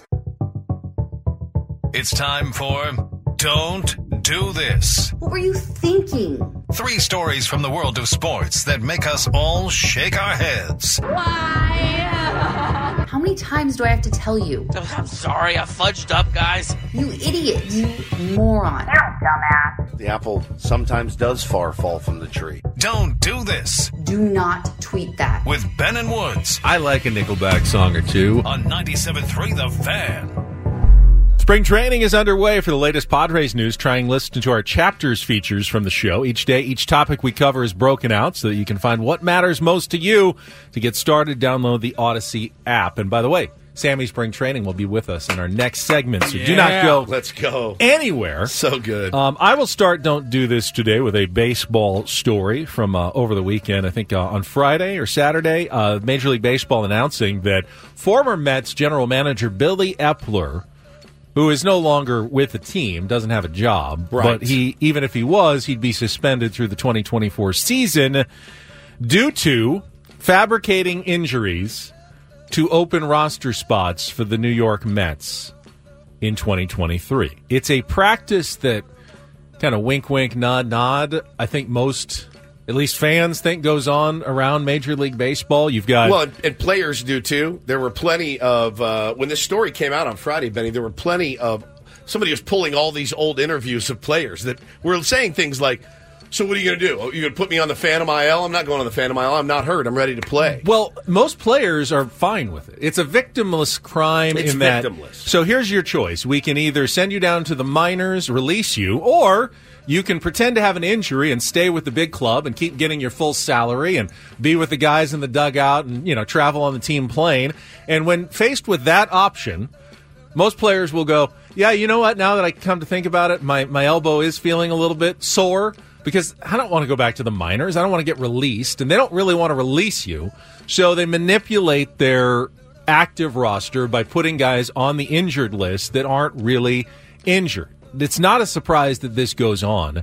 But the Mets, you know, after an investigation, it was determined that up to a dozen players had been basically asked to you know fake an injury so that the the Mets could expand their you know their rosters and bring up different players without having to cut other guys uh, roster manipulation essentially it's a you know it's a competitive advantage it is cheating and the Mets were punished for it, but just Billy Eppler was punished, which is kind Which of is- interesting. I'll tell you, if you if you want to go full conspiracy theory, you suspend a guy for a year that's not doesn't even have a job as a nice little warning shot to all of the other active GMs that are currently working, saying, "We now know, and we've always known." Here's your scapegoat. Is he wearing it for the entire the pretty much, entirety? pretty of, much. of no Mets medical or athletic training personnel were mentioned at all in the investigation, but they couldn't have they couldn't have carried this out without at least a few people being involved. Like you can't just put a guy on the injured list and the trainer goes, "Yeah, hey, what's wrong with you?" And I mean, someone knows they're not hurt down there, and they weren't reporting it, at least to Major League Baseball. Now, you expect like lower level employees to be snitching on their team? No, of course not. So, you know, maybe it's right to not punish the lower level guys for what their bosses are telling them to do. You kind of have to do what GM says. Former Met pitcher Tommy Hunter said, It's crazy. Billy got singled out. It's kind of mind blowing. I had multiple back issues, and no one from MLB talked to me. I don't know what their strategy was. It's no secret what goes on with the Phantom IL. So to go after one person seems unfair. I feel bad for Billy. He didn't do anything different than any other GM I've been around. Uh, yeah, I, this to me reeks of. We know what you're up to. We're going to be crawling uh, a little deeper with the microscope next time. Let's go ahead and suspend a guy that's already out of baseball for a year. He wasn't going to work anyway. Right? Yeah. And so now, it just, if I'm AJ Preller, if I'm any other GM, I'm like, I got to watch my P's and Q's here. They're looking, they're looking a And I- little, that's the point. a little That- harder. that's the point. uh, at this. Uh, I will go to Phoenix, the land of the Waste Management Open. Uh, was interested to see a lot of the videos going around on the weekend. I mean, I, I've, I've gotten drunk before. I've gotten I've blacked out before, but oh my god, I've never seen some of the stuff I saw out at the Waste Management Open. Chaos. There was one guy walking, and it's just said gravity never loses. He was walking down a sidewalk, and he's leaning, and he's leaning, Oh, and he hits the down slope, and he goes all the way down to the concrete river, and he's just done. There are guys passed out in their chairs. Did It you was- see the it was wheels videos off. of like at the when they open the gates at whatever seven a.m. It's like the running of the bulls Yeah. at Pamplona because you They don't wanna get to- they don't have reserved seats in that stadium 16th hole. So wanna get 16. They open it up and everyone just sprints like two. You know, it's like a thousand yards to get to that stadium hole. And it's chaos. Guys have been waiting in line all. They wait in line all night long. They show up at one a.m. to get in line. Yeah, drinking so the whole can time. Drinking the whole time, so they can get there at seven a.m. So they can sit and drink all day long to cheer for the golfers as they come through until sunset. Gives me anxiety. So you can imagine that the behavior can get a little off the rails at this golf tournament. At one point, and I, I still, I don't think this is a good look for Zach Johnson, but I, I get it. I get it. He had just Losing Ryder Cup captain Zach Johnson. He just hit his breaking point. I guess he was getting worn out all day, and apparently some guy did yell in the mi- middle of his backswing. Ben did that to me recently. I wanted to kill him, so I I can relate. Um, I didn't yell. I just did a recounting Yeah. of my own game of your own shot Yeah. to no one other than yourself. You could have done it internal. It was an internal Inter- monologue, Yes, it was. but you did an external monologue. Boy, if I had just hit it another two feet, son of a. So Ja- Zach Johnson, after it happens, uh, goes over to the crowd and kind of acts like a little baby. Oh, don't, don't sir me. Somebody said it. I, I'm just sick of it. Just shut up. Billy Horschel followed behind him. Now, I'm not scared of Zach Johnson. I'm terrified. He's Billy little Bi- Billy Horschel would have scared me into getting in my car and going home. He's terrifying. And he's Sir, yeah. calm down. Don't sir Don't me. sir me. Don't I'm sir sick of me. it. I'm sick of it. We got to save that. I'm sick of it clip 'cause The, it's um, so good. The beef says uh, he heard that golf tournament is like Coachella for thirty year old Yep. dudes. Isn't Coachella Coachella for thirty year old dudes? That's now? true. Yeah, that's true. Same thing. Dudes being bros though. Out Yeah, at golf dude, oh, event. dudes being the biggest bros you'll ever see. So out Zach there. Johnson and the rowdy fans were the don't do this. I'm going to give the do do this to mega do the golf. Actually, despite all the craziness, was fantastic down the stretch, and I don't think anyone really watched I because did. of the I was flipping back and forth. because of the rain was to end before the Super Bowl starts, but unfortunately they had to keep playing a couple of hours into the Super Bowl. And San Diego's own Charley Hoffman, who has not really, he's not won in over a decade, hasn't even come close in many years, but he's still on the PGA Tour. 47 years old. I played junior golf with him growing up. He Did played. Did you ever beat him? No, No. no, not even close. Kicked your ass. Uh, you know, he was playing great. Eagled uh, 13, came down the stretch, got to 21 under, had a three shot lead, and then finished like I think was smart, was conservative, made pars in the last three holes to protect his lead, did everything right. Did everything right. Except he didn't account for Nick Taylor, who at 18 under birdied 15, birdied 16, parred 17, and then needed to birdie 18, tough hole to force a playoff. Did it. Yep. They went back to the playoff. Charley birdied it, but Nick birdied it as well. And then they had to play it again. And for the third straight time, Nick Taylor birdied the 18th hole. Unreal. So he birdied basically five out of the last six holes he played, including the same hole three times in a row. Charlie finally made a par. I mean, it's nothing wrong with that. He did not make any big mistakes, but uh, Nick Taylor playing his butt off beats Charley Hoffman, who still has his best tournament in a long time, gets the second place check. Uh, the win would have been nice, though. That would have given him an exemption essentially until he got to the Champions Tour at age 50 with the win for two more years after this year. So, uh, bummer for Charley. He played great, though, and he's sponsored by Waste Management, WM. so he had the the entire sponsors and everyone was kind of pulling for him as the WM guy at the WM Open with some great golf while most of us were watching the Super Bowl. Yeah, I was watching a little bit, and uh, it was it was awesome, man. It was good to see him turn the clock back a little bit. Um, but hey, second place. That is not bad. He did not really do anything to lose that golf tournament, so he didn't fall apart or anything like that. It was pretty cool to see. All right, waiting for that uh, Jurickson Profar news to drop. I just got an email from the Padres. They have signed Mon Laferte. Oh no, wait, that's a concert that's coming. Who's have you ever heard of Mon Laferte? Paulie, you're younger. No.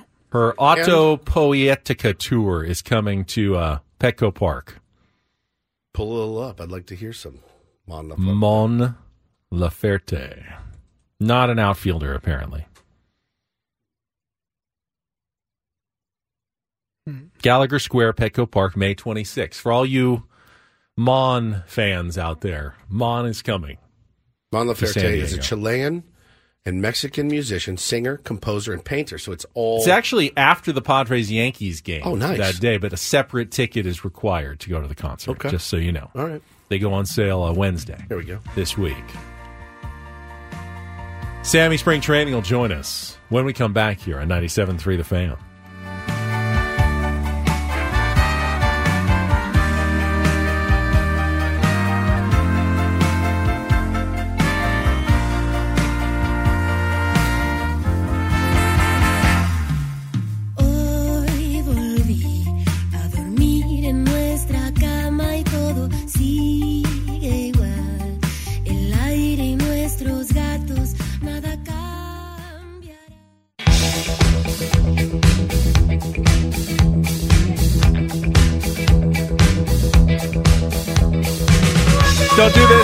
To you by the Craft Taco in Sorrento Valley. Craft Taco has some of the best quality tacos in all of San Diego. Hmm. Go to thecrafttaco.com, take a look at their happy hour specials today. The Craft Taco. We, we already did. Don't do This. Yeah, I was just wrapping up Don't Do This. Oh, all right. That was just what we were talking about. That's right. You're right. Right again. Just continuing justness. Correct. The show doesn't stop just because we go to break. Correct. We keep going. Continue. You just don't get to hear that part. Right. And we continue to talk during the break. That's And I was just wrapping it up there. Not all that don't But do this is we didn't get We to. do have to move along though because we have standing by in Peoria, Arizona, ready to join us next. None other than Sammy Spring Training after this check of traffic on 97.3 The Fan. And Sammy Spring Training joins us now live from Padre Spring Training presented by your San Diego County Toyota Dealers Association. We make it easy. Sammy, was it easy getting over? I saw you took the long route to uh, Peoria on Saturday. Yeah, I took a little detour down to Calexico, so I got off at El Centro and then went right and looked up on my phone uh, a, a taco shop. Only about 15 minutes to Calexico. Enjoyed my birria tacos. If you saw on my Instagram, Twitter, whatever, juicy tacos. I mean, sauce just squirting out the other side of the bite. I mean, it was it was crazy. So uh, delicious, delicious tacos. Got back now. You were right. I, I heard the conversation earlier. You were right. I took the road um, to the south of of I eight. Less for travel. about for about 20, 25 miles until I got to about Yuma and then back onto uh, the interstate. So a little bit of a detour, but well worth it. Uh, where else did I stop? I stopped at uh, at Cafe Adesso, which was uh, very very nice. Had a delicious beverage there, and then uh, continued on the jour- uh, the journey. Uh, took a little bit longer than if I just went straight through, but I, I like that drive. It's pretty. You got mountains, you got desert, you got some some greenery, you've got sand. So I enjoyed it. It's uh well listen and, and if you heard the early part of the show I number one kudos and uh, commendations for knocking the content part out of the park. I will say you you want to next time you want to uh, under promise and over deliver instead of just over deliver on day one because you've really set a precedent now for not only you but us when we go out there. I'm like, well, I have to do 45 posts a day because that's So- what Adam's used to. So you don't want me to follow the Sam Levitt way. You want me to follow the Woods way. That well, be- the That's what he's saying. Yes. just the, just the. I'm not. I, I, look, a win for you is a win for us. What I'm telling you is Right. today, if you post nine tweets or whatever, Adam's gonna be like, "Hey, what happened? Did your phone die? Like you're So dead." it, it's it's interesting because I, I was listening earlier and I recall the conversation. I think it was before the holidays. You guys discussing, you know, trying to figure out things that Adam Klug likes, and Yes. there are some things we know. He loves his Oh, family, God. loves his children, Yes. loves uh, the Georgia Bulldogs, the certainly. Falcons, yeah. But but that all may pale in comparison to Adam Klug's love for a viral Yeah. 97.3 The Fan piece of social media. Sammy, Because he gets- was so He- oh excited. oh my That- God. Oh my God. Was he just texting you like updates every ten minutes? You guys, now the- look how many views it's gotten. You guys in You the, think he gets in- a dollar for every Yeah, person yes! who sees a I'm tweet a from 97.3 The Fan? his ideas over the last how long we been here five years Five years. his ideas for viral content and i go adam you can't you can't you, you got to let the game come to you right you can't go out expecting to make a viral video you just you just shoot what you can and you hope for the best and oh my god last night middle of super bowl he's texting us the number circled like I don't know that he slept last night, Sammy, because of your your tweet. That's now over how how many? Yeah. Over two Two million million. views It- on that's just Twitter. two- yeah, it's over two million. Uh, we had a lot of good content yesterday. I, I- will it. tell you, I, tr- I tried to really hit the ground running with the video. No, it was amazing. the- yeah, Clubhouse was closed yesterday, so we had some guys come out like Joe Musgrove and, and Michael King, Mike Shildt, uh, uh, Woo-Suk Go, uh, Yuki Matsui, who That was amazing. had the moment of the day. I mean, that was so terrific. It was, you know, we were just to set the scene because I know everybody saw this video now. We were told as he's walking up uh, with a translator that he has an, an opening statement prepared, and you know, we all said okay. And he gets up there and he delivers that, and it was uh, awesome. Uh, I know the uh, some of the, the Japanese media that was that was there. Uh, they were super super impressed by it. We were all impressed by it. So that, to be honest, that was like the talk around camp for a couple of hours uh, on day one. What Yuki Matsui did uh, with the the statement in English and Spanish, but a lot of fun on day one, no doubt about it. Um, you know, good to see those guys out there. Good to see. Um, you know, most of the guys, uh, you know, really healthy sounding and, and positive sounding. So a lot of good stuff. And yeah, I tried to get as much as I can, but I'm with you, Woodsy. A very high bar set on day one. We'll Yeah, I mean, you said it yourself. You said it for yourself. I have no sympathy for you because you did you did this, man. You did this yourself. That's okay. That that's what I'm here for. We're, good. we're talking to Sammy Spring Training, Sammy Levitt out there uh, live, and you know it is. It's a it's it's a great great day to be a baseball fan when that the the guys are out there and they're running and they're throwing a little bit. I noticed you uh, caught a couple of bullpens. Is not you didn't actually catch them. You watched them. now, if you caught bullpens, that would be some content I'd be uh, all GoPro over. See- on his- yeah, on his GoPro. forehead, Okay, yeah. let's just go fastballs here. Um, what who who impressed you out there? That you know maybe like the the Woosuk goes. I did see a little clip from him, but you got to see these Yeah. up close and personal. Yeah, a lot of guys through. Michael King looked really good. Joe Musgrove, I thought, looked really good and says he's feeling really good, which obviously, with the way his season ended last year, is, is really good to hear and really important. Um, we saw some of the relievers. Enyel De Los Santos through. He looked good. Alek Jacob, uh, you know, from what we hear, is, is healthy.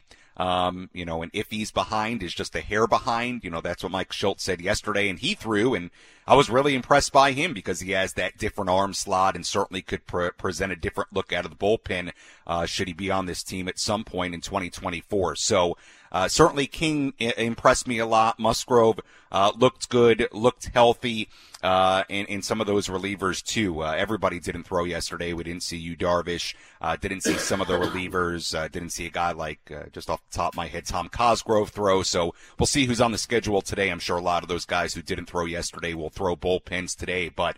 Uh, everybody looked really good. You know, with that said, um, you know, I think, you know, when guys are throwing in the bullpen first day of spring training, you're impressed by everybody. Yes. And when you're that close to those guys throwing, you guys know this being at spring training, you're like, how does anybody ever hit this? Um, and, and I'll tell you this too. Luis Campusano was here and, you know, I thought, you know, just observations during Joe Musgrove's bullpen session as he was catching him really vocal with the feedback. And, and it's so cool to see Ruben Niebla work with these guys. And Ruben is incredibly involved. And, and I'm not sure if you played this earlier as part of Michael King's comments, but I asked Michael King about working with Ruben Niebla, and he was just speaking already glowingly about working with Ruben, and and he said that Corey Kluber, you know, essentially told him that he wouldn't have two Cy Youngs without Ruben Niebla. So uh, guys are really excited to work with him, and uh, everybody, you know, looked good, and and uh, there's a lot of good health right now uh, around the complex, so that's all all really good news. Sammy, uh, I've been to uh, many spring trainings. You've been to the last few. I've never remembered the first day being such a work day. Usually it's just uh, kind of get in, little business, get out. And I heard uh, Mike Shildt talk a little bit about it, the uh, the urgency and the way he's setting up camp. In fact, this isn't even really the start of spring training for a lot of the pitchers. That there was a camp uh, at Petco Park a couple of weeks ago. We saw some shots of that. What did you kind of learn about how Mike Shildt is setting up this spring and, and how it might be different than what we saw the last few years? Yeah, I, I think there is going to be a balance between there being a sense of urgency because you, number one, leave for Korea on March 13th and then have two games that count a week later. So that presents an interesting challenge. But I also think they, they want to make sure that they don't do anything too quickly, acknowledging that they have two games, but then you've got 160 to play after that. So you don't want to do anything that uh, would affect the other 160 based on getting ready for the two. So what we do know is is guys like Joe Musgrove, Yu Darvish, they will speed up their progression a little bit earlier in spring training.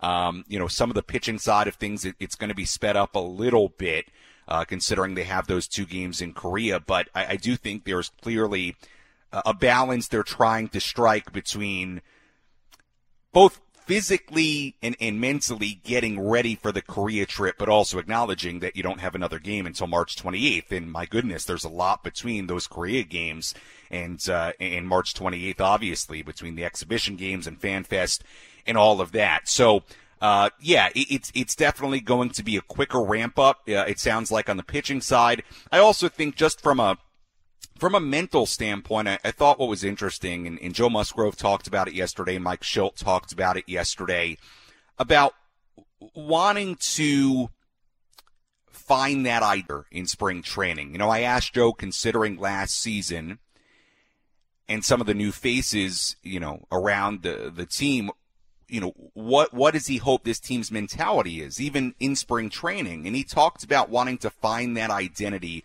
earlier. He talked about wanting to be vocal about that as a group, talk about those things as a group, you know, whereas maybe last year it wasn't talked about in, in that kind of way. So, look, it's obviously an interesting spring training physically because of that quicker ramp up, uh, especially on the pitching side. But look, coming off last year and, um, you know, and the new faces and who knows what other faces may show up in the clubhouse over the next few weeks. Certainly that's uh, a possibility.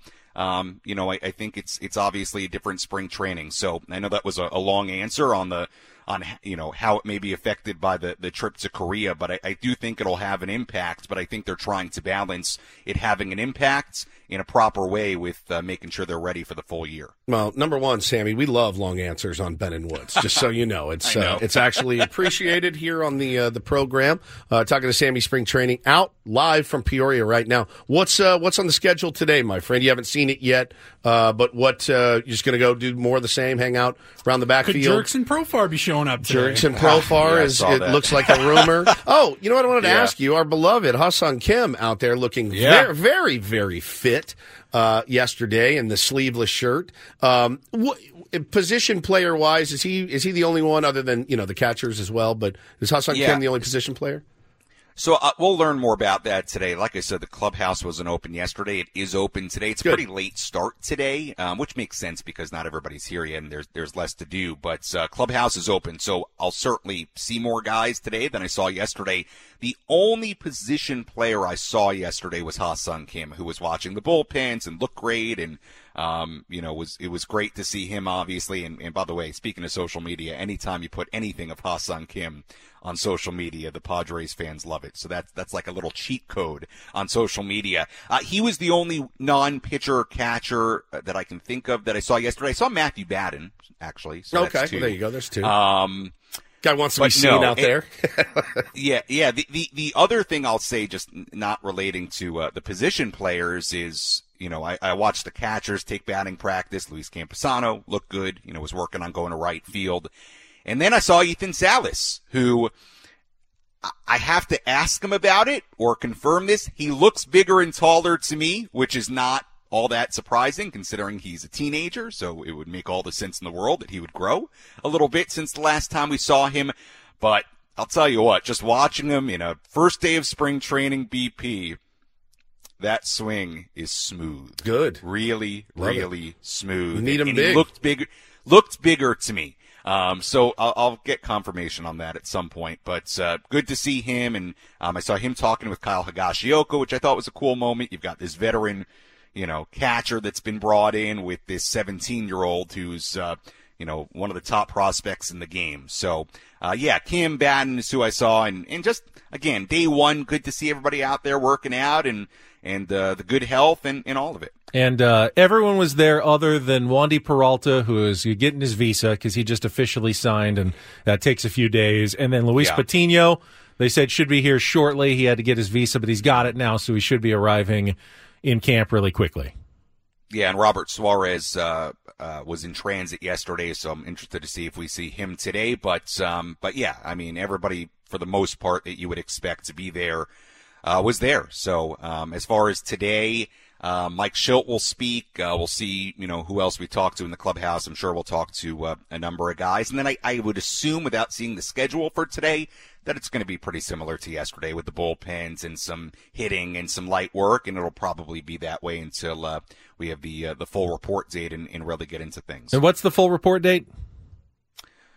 Ooh, he's thinking. Look at that thinking pose that Sammy Levitt guys, has. I, I don't I don't even remember. It's got to be soon. There's a game in ten here. days. Yeah, the twenty Yeah, I ten days from now. days. So I do not remember. I've got I've got to think it's probably like Thursday or Friday. Um, we're we're getting close.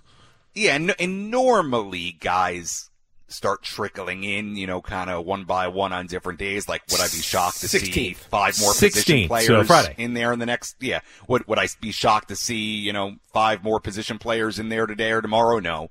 Um, you know, guys kind of get there whenever they want to get there, uh, if, if they're there early on the position player side. But, uh, yeah, it's, look, it's good stuff. It's enjoyable. Um, it is interesting because I think there are still so many question marks about center and left and DH and all of that and all the things that could happen just bringing in players over the course of the next couple of weeks. But right now, who's there is there, and uh, good to see those guys, and certainly for the young players, a good opportunity. Paul said we should give Sammy a homework assignment like we did every single day last year. Wood said, let's wait until everybody's there. Yeah. So he, he doesn't have to worry about it. But if you really wanted to like get extra credit. Yeah, go for it.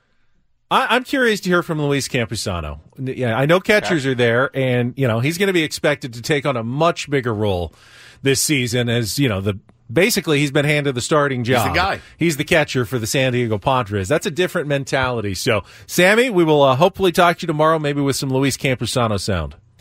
All right, sounds good. And uh, luckily, I figured out the coffee machine in the Airbnb. Excellent. Looks like a nice minutes, one. But Sammy, I'm ready to go. Sammy, Looks like a nice Sammy one. do less today. Do less. Sam Levitt, and we thank you. Uh, thank the San. Diego County Toyota Dealers Association for making Sammy's appearances possible all spring long until they leave for Korea. All right, uh, we are done with two hours.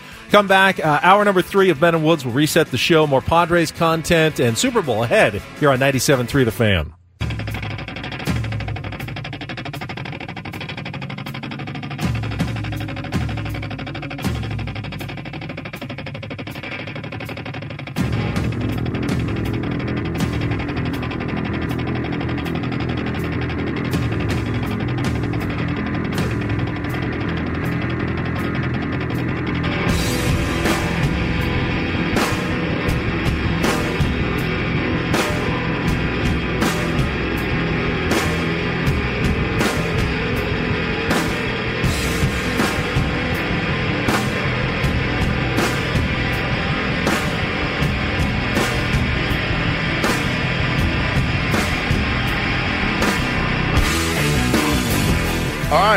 Halfway home on uh, Ben and Woods this morning. Day is just cruising by so far. Hopefully, the uh, next two go as quickly as the first two did.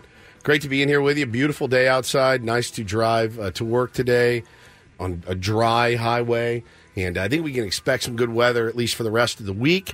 Uh, excited about the week ahead. Love having Sammy Spring Training check in every day.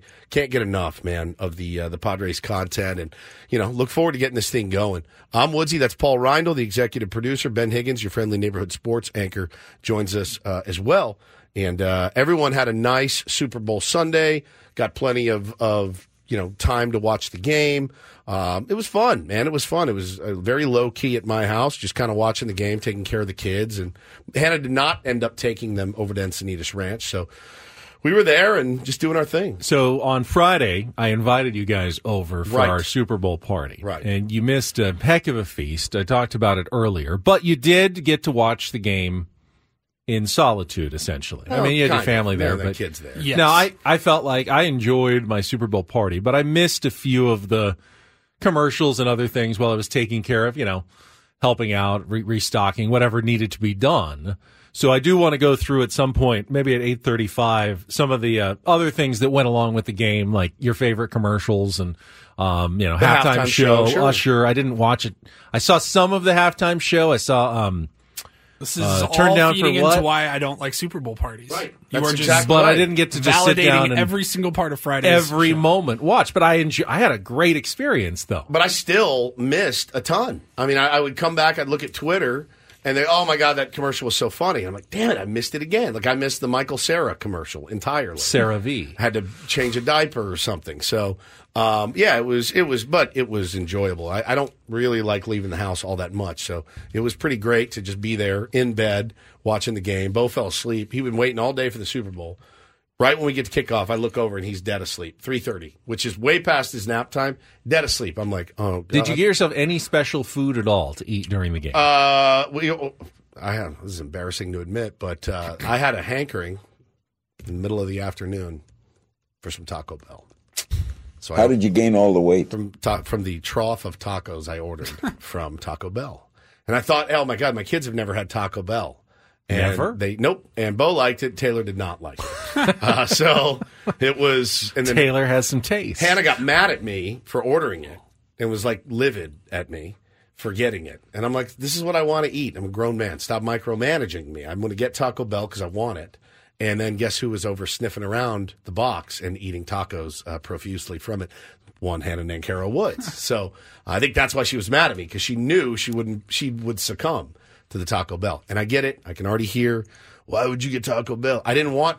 I didn't want good Mexican food. I wanted Taco Bell. It's a totally different Totally class of different. food. It's a totally different. Taco experience. Bell, Chipotle, Yeah. they're their own thing. They're They're, their own thing. not Mexican food. It's not Mexican I've- food. I I can't stand when someone says, "Yeah, I feel like I feel like let's get get some Mexican food. How about Chipotle?" No, you can Oh, you feel like Chipotle. Chipotle, Right.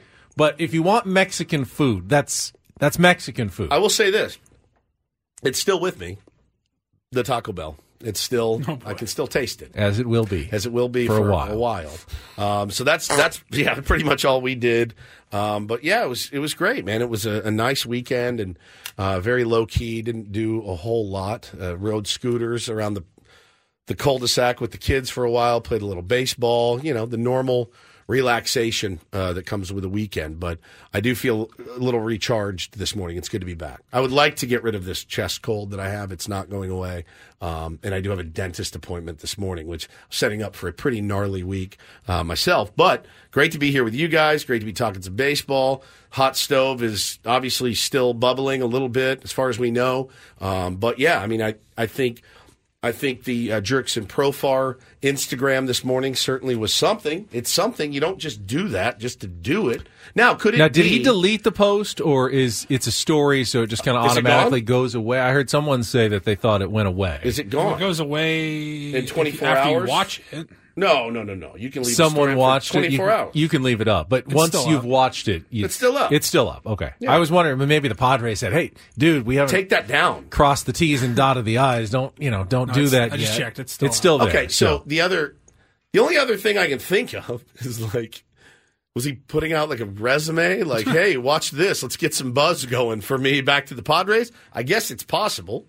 I guess it's possible, but it certainly seemed when you put in when you put in work to be done or jobs not finished, and then apparently at the end of it, there's Don Orsillo saying, "Welcome back to the Padres, Jurickson Profar from last year."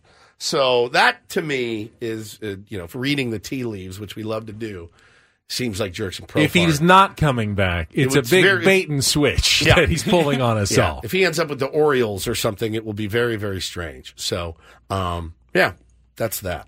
I, you know, and I don't think that Jurickson Profar. Remember, temper your expectations. He had a nice, um, he had a nice finish to the season when he came back to the Padres. Yeah. Did not have a good year in Colorado. Before that, was given his release. Remember, uh, you know, with what like a month, month and a half left in the season.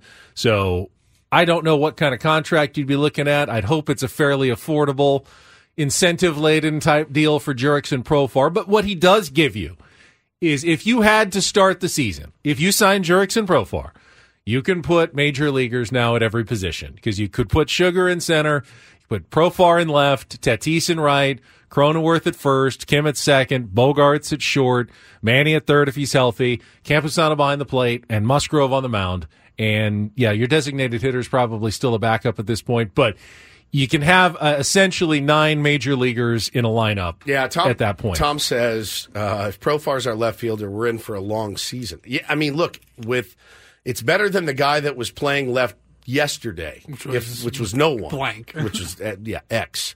Uh, so I hate that you're in we're in that position, but that's exactly where we are. We saw a few comments from AJ Preller Yeah. over the weekend that, you know, the Padres continue to push that there's going to be competition in camp, that the young guys are going to be given an opportunity to show their stuff. And, and when I when we get the chance, and I assume we'll get a chance to talk to AJ when we're out at spring training in a couple of weeks, the one question that I want to ask him the most is How dare you? no. Oh. It, it's essentially, we have talked to a ton of people who are all very excited about your prospects. AJ, these are fans of yours and your farm system who have said, we think these guys are great. We look at uh, the guys you have put in there. We're high on all of your guys. But every single one of them that we talk to says, but they're not ready yet. Right. And you shouldn't be forcing these guys up to the big leagues. The guys who believe in your minor league system, these aren't haters. These aren't the guys who go, I don't think the Padres system's that good. No, even Baseball America, even the guys who have you ranked fourth in all of, you know, for all of the farm systems, they all say they don't really see any of them contributing until at least later this year. They all need more minor league seasoning. So when you're telling us that, you know, we're believing in our guys and we want to put them in the big leagues now potentially, what are we all missing that you're seeing? Because the experts who love your system say that's not that's not feasible yet. You can't do that yet. Well, so I saw Friday after we got out of here, uh, and I didn't really engage on social media just because I didn't feel like it. I knew we'd have this week to talk about it. But Keith Law came out with his prospect rankings and had the Padres kind of down. Um, 18, I believe, was where he ranked them. I saw a lot of people get up in arms. Once I read his reasoning for it, I went, all right. I mean, if that's your criteria, then you're absolutely right. The criteria essentially was, oh, absolutely. Ethan Salas is one of the best. And this guy's really good. And Snelling is great. And Lesko's great. And blah, blah, blah. All these guys are good. No one of these guys is close to the big leagues. So if that's your criteria, Keith Law, Keith Law is not wrong. I mean, that's just kind of where he's at. Like, Salas and all these guys will help in a couple of years, and those are good guys to have. But if Keith Law is wrong or is right, then AJ is wrong. Right. Because they're selling that all of these guys are very close. They're knocking on the door to help with the big league team. And that is not that is not the opinion not the- of the experts, consensus. at least outside of the San Diego experts be wrong and AJ knows something that we all don't. I hope honestly, I'd be disappointed if AJ didn't know a lot of things that, That we that don't. we don't know, that Keith Law doesn't know, that Baseball America doesn't know. But no one is is sitting here ripping AJ and going, he is overvaluing his prospects. They're not that good. They're not saying that. They're saying these prospects are fantastic and that none of them really belong in the big leagues as of yet. And that is worrisome for a team that at this moment still looks like they're going to rely on several prospects as being part of the major league roster starting March 22nd or March 20th against the Dodgers in Korea.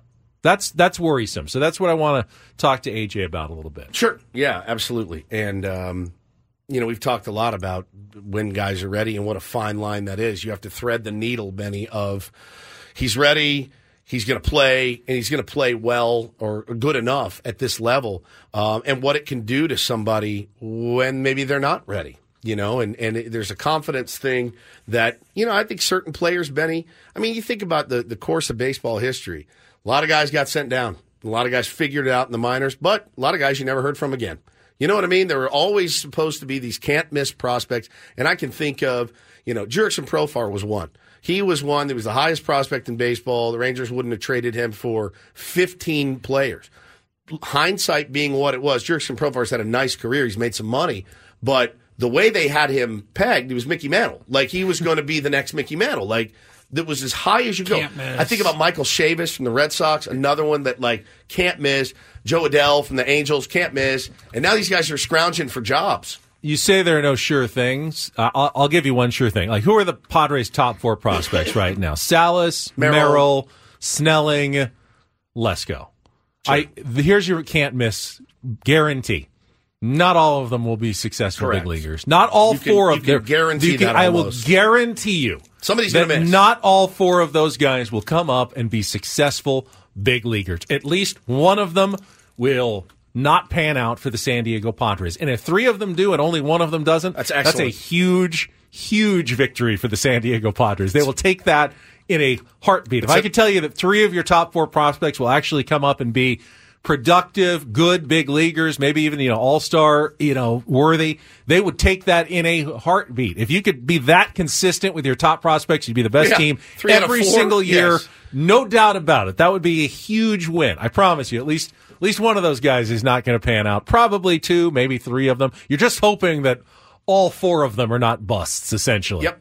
Yeah, Profar just got finished playing in the Caribbean Winter League. I didn't see how he did. I think his, did his team win the championship?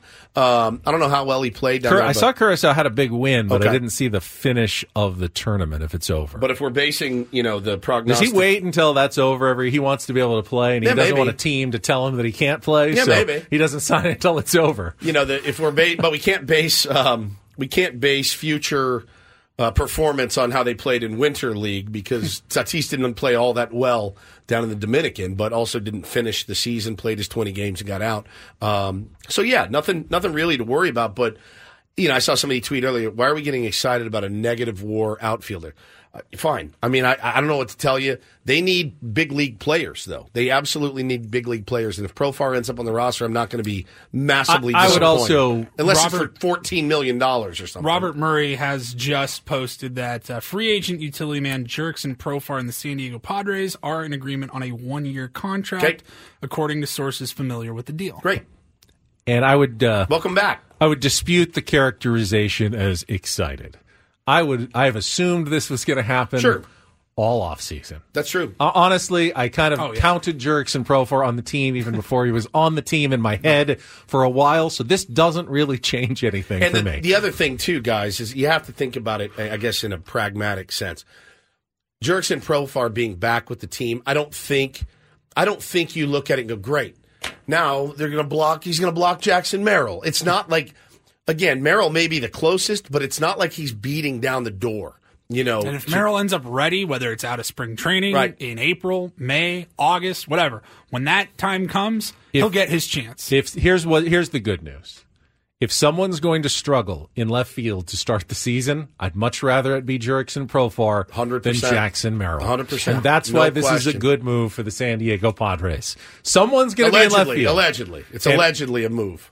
Well, it's that been reported. now. Well, all right, but It's been reported. That's more than just his Instagram story, but the Instagram story told it all. All right, we will continue uh, our Tier 1 tour. We got started last week. We're counting down. Every single day, we will look at a different Major League Baseball team. And if I've done the math right, uh, when we get to our final team, it'll be time to start the season for the Padres and the Dodgers. We're still in the NL East. Last week, we started out with a bang. Skip, Skip Schumaker joined us from the Marlins. We talked to um, Casey Stern for the Mets. Today, we'll just take Matt our Strom from the Phillies. Matt Strom for the Phillies, right? Uh, we will just take our own look at the Atlanta Braves in our next segment. I don't know much needs to be said about the Braves other than they're going to be really good again. Indeed. We know that for sure. They've made a few moves, though. We'll take a look. Our Tier 1 tour continues with the Atlanta Braves coming up next with Ben and Woods after a check of traffic here on 97.3 The Fan.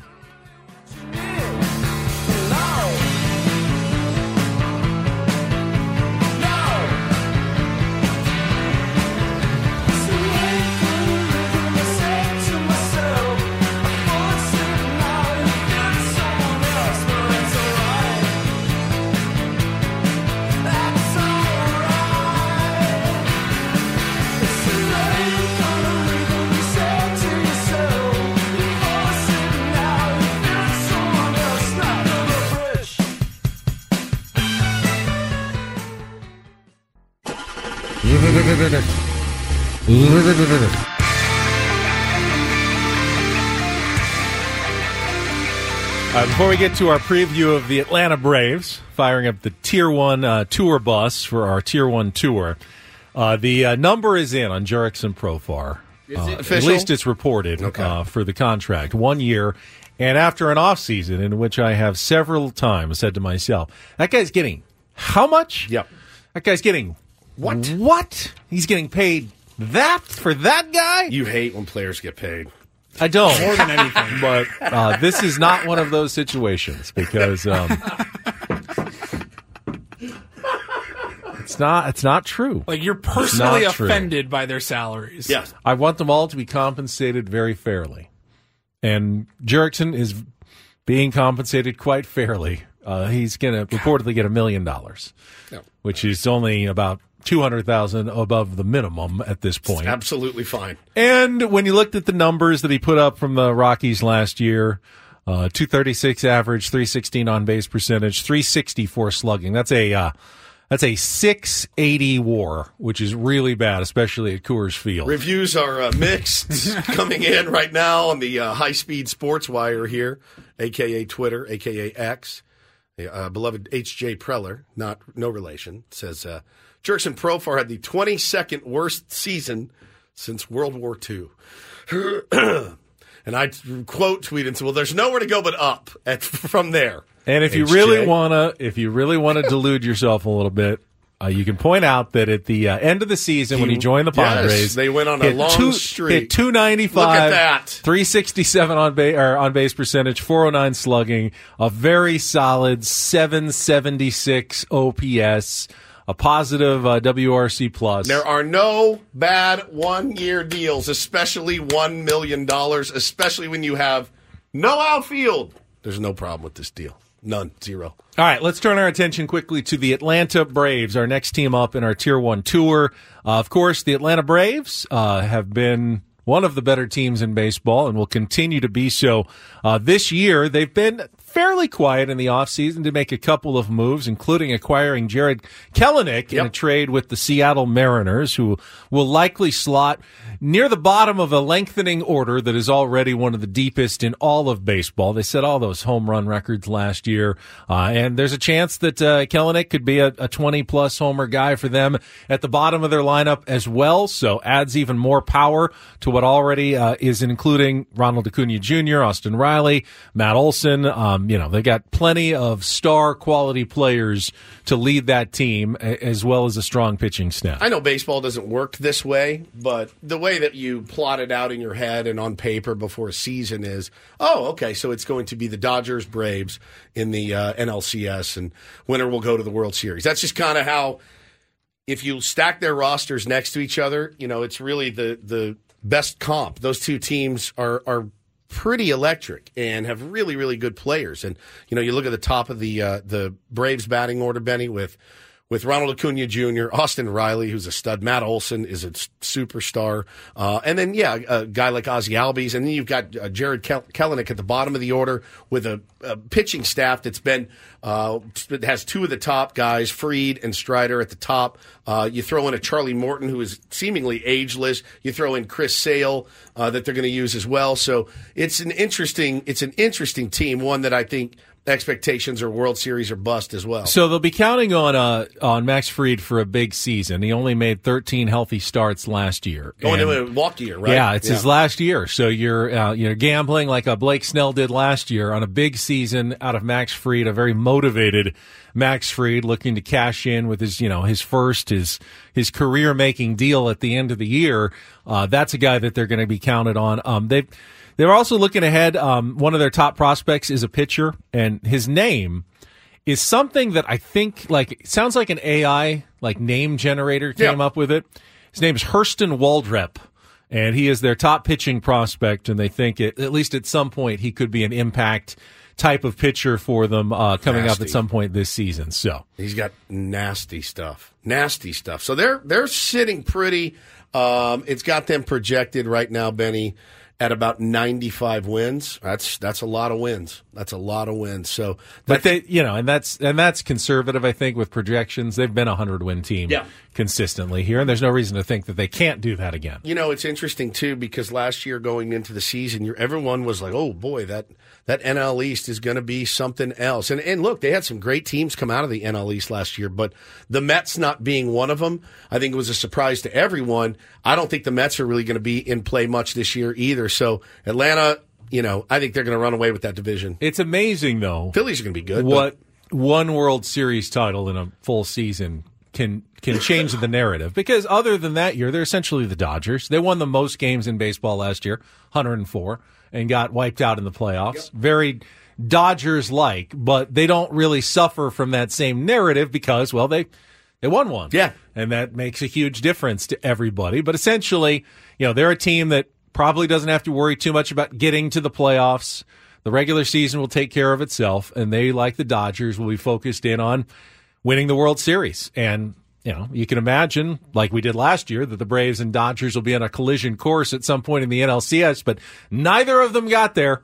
Uh, you know, last couple of seasons, neither of them got even to the NLCS. Obviously, it was the Padres Phillies two years ago.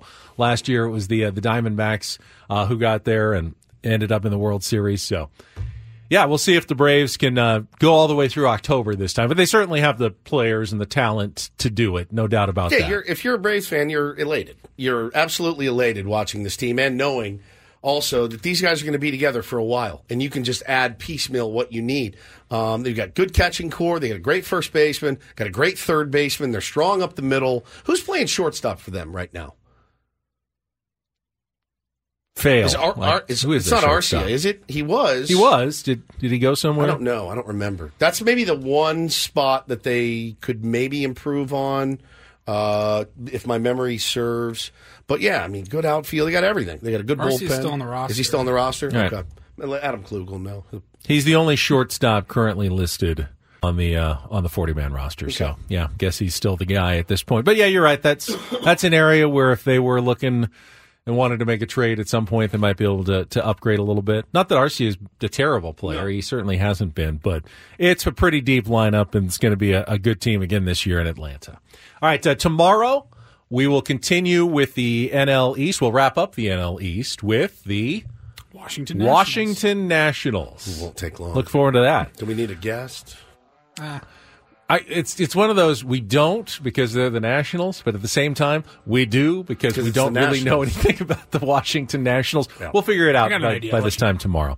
All right, when we come back, um, I want to talk about some of the uh, the things that go along with the Super Bowl halftime show, commercials, Pomp and circumstance. anything that uh, we liked, didn't like, uh, you didn't like, give us a call, 833-288-0973, 833-288-0973. Super Bowl pomp and circumstance coming up next with Ben and Woods on San Diego's number one sports station, 97.3 The Fan. I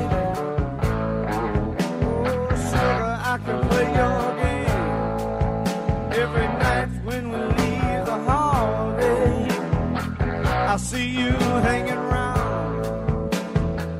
You wanna ride in my big black car, baby? Wanna go uptown? Showed up, shawty. What it do? Yeah. Now, pimpin'. Oh boy. Uh. What y'all know about it? Inside the Green Room with Danny Green is a podcast that takes you beyond the scoreboard. Join three-time NBA champion Danny Green for insight on the association that you won't hear anywhere else. It's in the free Odyssey app, which I just saw was ranked the number one sports podcast network by Triton. Thank you, Triton. Keeping uh, Odyssey in your thoughts out there. Appreciate it. I uh, just got some more details on the Jurickson Profar signing. There are some incentives as expected, up to a million and a half in plate appearance incentive. So if he's like, you know, the regular left fielder and in the lineup all season, he could make as much as 2.5 million at the end of the year in addition to the 1 million dollar base salary. I saw uh, Robert Murray had that. So that's your Jurickson and Profar deal now officially with the San Diego Padres and reported widely around Major League Baseball. Yeah. All right. Uh, if you want to join us, we're going to talk about the Super Bowl as what's called the pomp and circumstance outside of the game, the halftime show, the commercials, national anthem. America the Beautiful, anything that caught your fancy. You got some observations. We'll give you our favorites, least favorites coming up. 833-288-0973. Be back after a check of traffic on 97.3 The Fan. All right. Um, I, as I said, I, I had a Super Bowl party going, so I wasn't able to watch everything, but Ah. I, I did see, you know, before the game. our theory. I didn't Po- miss a thing. Post Malone with America the Beautiful. Saw. Yeah, And great. then Reba McEntire with the national anthem. Didn't have a problem it. with either one. Thought both performances were Yeah, we're uh, both solid. We all agree those were they really sung those. Yeah. Did, Oh, yeah. did they feel lip synced? No. Okay. I don't know that there was any. Was I thought for a minute Usher might be. They had the like the backtrack Backing playing, track, but yeah. his mic was definitely on. Do we care anymore? Does anyone care about it? No. Not really. Not not for that. Okay. If you're paying to go to a concert, that's one thing. Different. Yes. Well, For I a mean, ha- halftime show, it's like twenty five grand for tickets at the Super Bowl. Like, Fair enough. But you're there for the game. You know, whatever coordination is required to pull off something of that magnitude, of that spectacle in a short period of time, you got to the stage, the choreography, the special effects for it all to come together. There really has to be some tracking involved. Yeah. In anything like that, I- there's, there's no way everything can be live. The There are- the penis stage surprised me that he had the big circle and then I two, didn't hear it described as such until now. uh, two long with the head on both sides. I like, oh, that's an interesting. Did not notice that. You didn't notice it? It's the first thing I noticed. Weird. I went, oh, oh, that's odd. That's odd. They're like, Usher, are you sure? No, you heard me. I want two giant dongs on either side. That's what I want to do from here on out. Oh, okay. Well, we'll make it happen for you. you want. Also, want to come out on roller skates. That's something I want to do. Are you sure you could slip and fall? No, I'm sure. I want to roller skate out. He almost biffed one time on those roller skates. I was so nervous. The That whole was performance. impressive. It was very impressive. I was surprised just because roller skating doesn't feel like a 2024 like coming in thing to do. It's I mean, back. Roller skates were like you did that in the 1950s, and then they invented roller Like the bl- 70s. or the 70s, Yeah. and then they invented roller blades Yeah, in like the 90s, anymore, and right. someone did that. I haven't seen a roller blade in quite some I think those are more But frowned upon. are roller blades kind of like if you go out on a, a boogie board? It's like why why would roller blades be frowned upon? kind of nerdy? I think. I was just Really? yeah. That's what I kind of like like sponging. I mean, there was like Paddle out there was Cardiff skiing, Reef with a sponge There and was see what happens skiing, and then they invented snowboarding, and that was, was very that was cool. very cool. And skiing became lame, and I now think skiing's back. rollerblading was like the attempt to make roller skating seem more cool. I could turning really it into rollerblading. I could really never do any of it. Ne- neither could I. I, I tried to roller skate; it was very difficult. So that Um, was impressive. Come He's on. still um, a fit gentleman, Very fit. in his forties, fit and forty. What? How old is he? Forty. he's like 45. 45 years old. So, sure. I mean, obviously those three years are not kind to us. Once you get to 48, You should have seen me at 45. Bro, he's 45. You're like, we did. We did see you at 45. He's been doing this for a long, Long time. Yeah, Like, I looked think his good. first album came out in '94.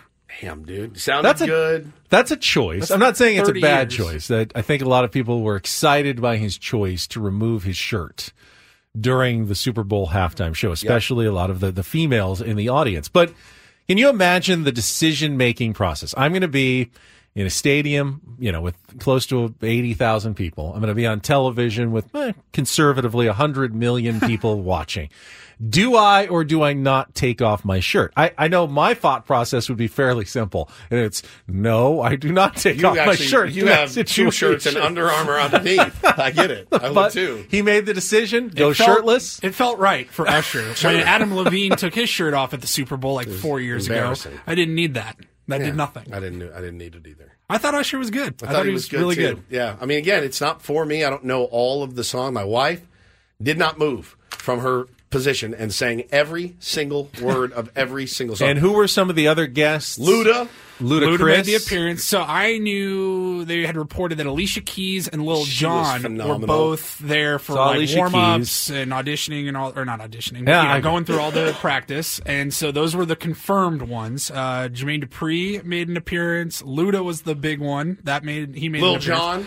Jon? Lil yeah, Jon, he, said he Little was part John. of that. I, I, I have to say, I'm Uh, not a hip hop guy, but when Turn Down for What comes on, I can't help but just kind of bopping along. It's a, it's a good one. Look at him. It's probably not a great sign I for Little John but I like you- that as much as I do. I told you last week. Last time Megan and I went to Vegas, we went to the nightclub and D- Lil Jon was DJing and he played "Turn Down for What" live. Lose and you're like, "This is awesome." Lose This your mind. so I mean, it's good enough to be in the Super Bowl halftime show, and you got to see it live, Yeah. DJ'd, and performed. That's pretty cool. Yeah. Uh, who else was there? Yeah, Alicia Keys was fantastic. She was spectacular. She always is. Yep. San Diegan, by the way. Really? Yeah, lives in uh, La Jolla. Got a house there. Wow. Look at me. Where have you been? San Diego connections. Is that something you learned in the real estate adjacent business? Potentially, Like, yeah, potentially. Interesting. Yeah, he's got a house in La Jolla. Spotted around La Jolla a lot. Very talented, very very talented uh, human being. I, I enjoyed it. Um, I've been thoroughly entertained with the halftime show. it's been good. I've, I've recently. I told you, the older I get, the more.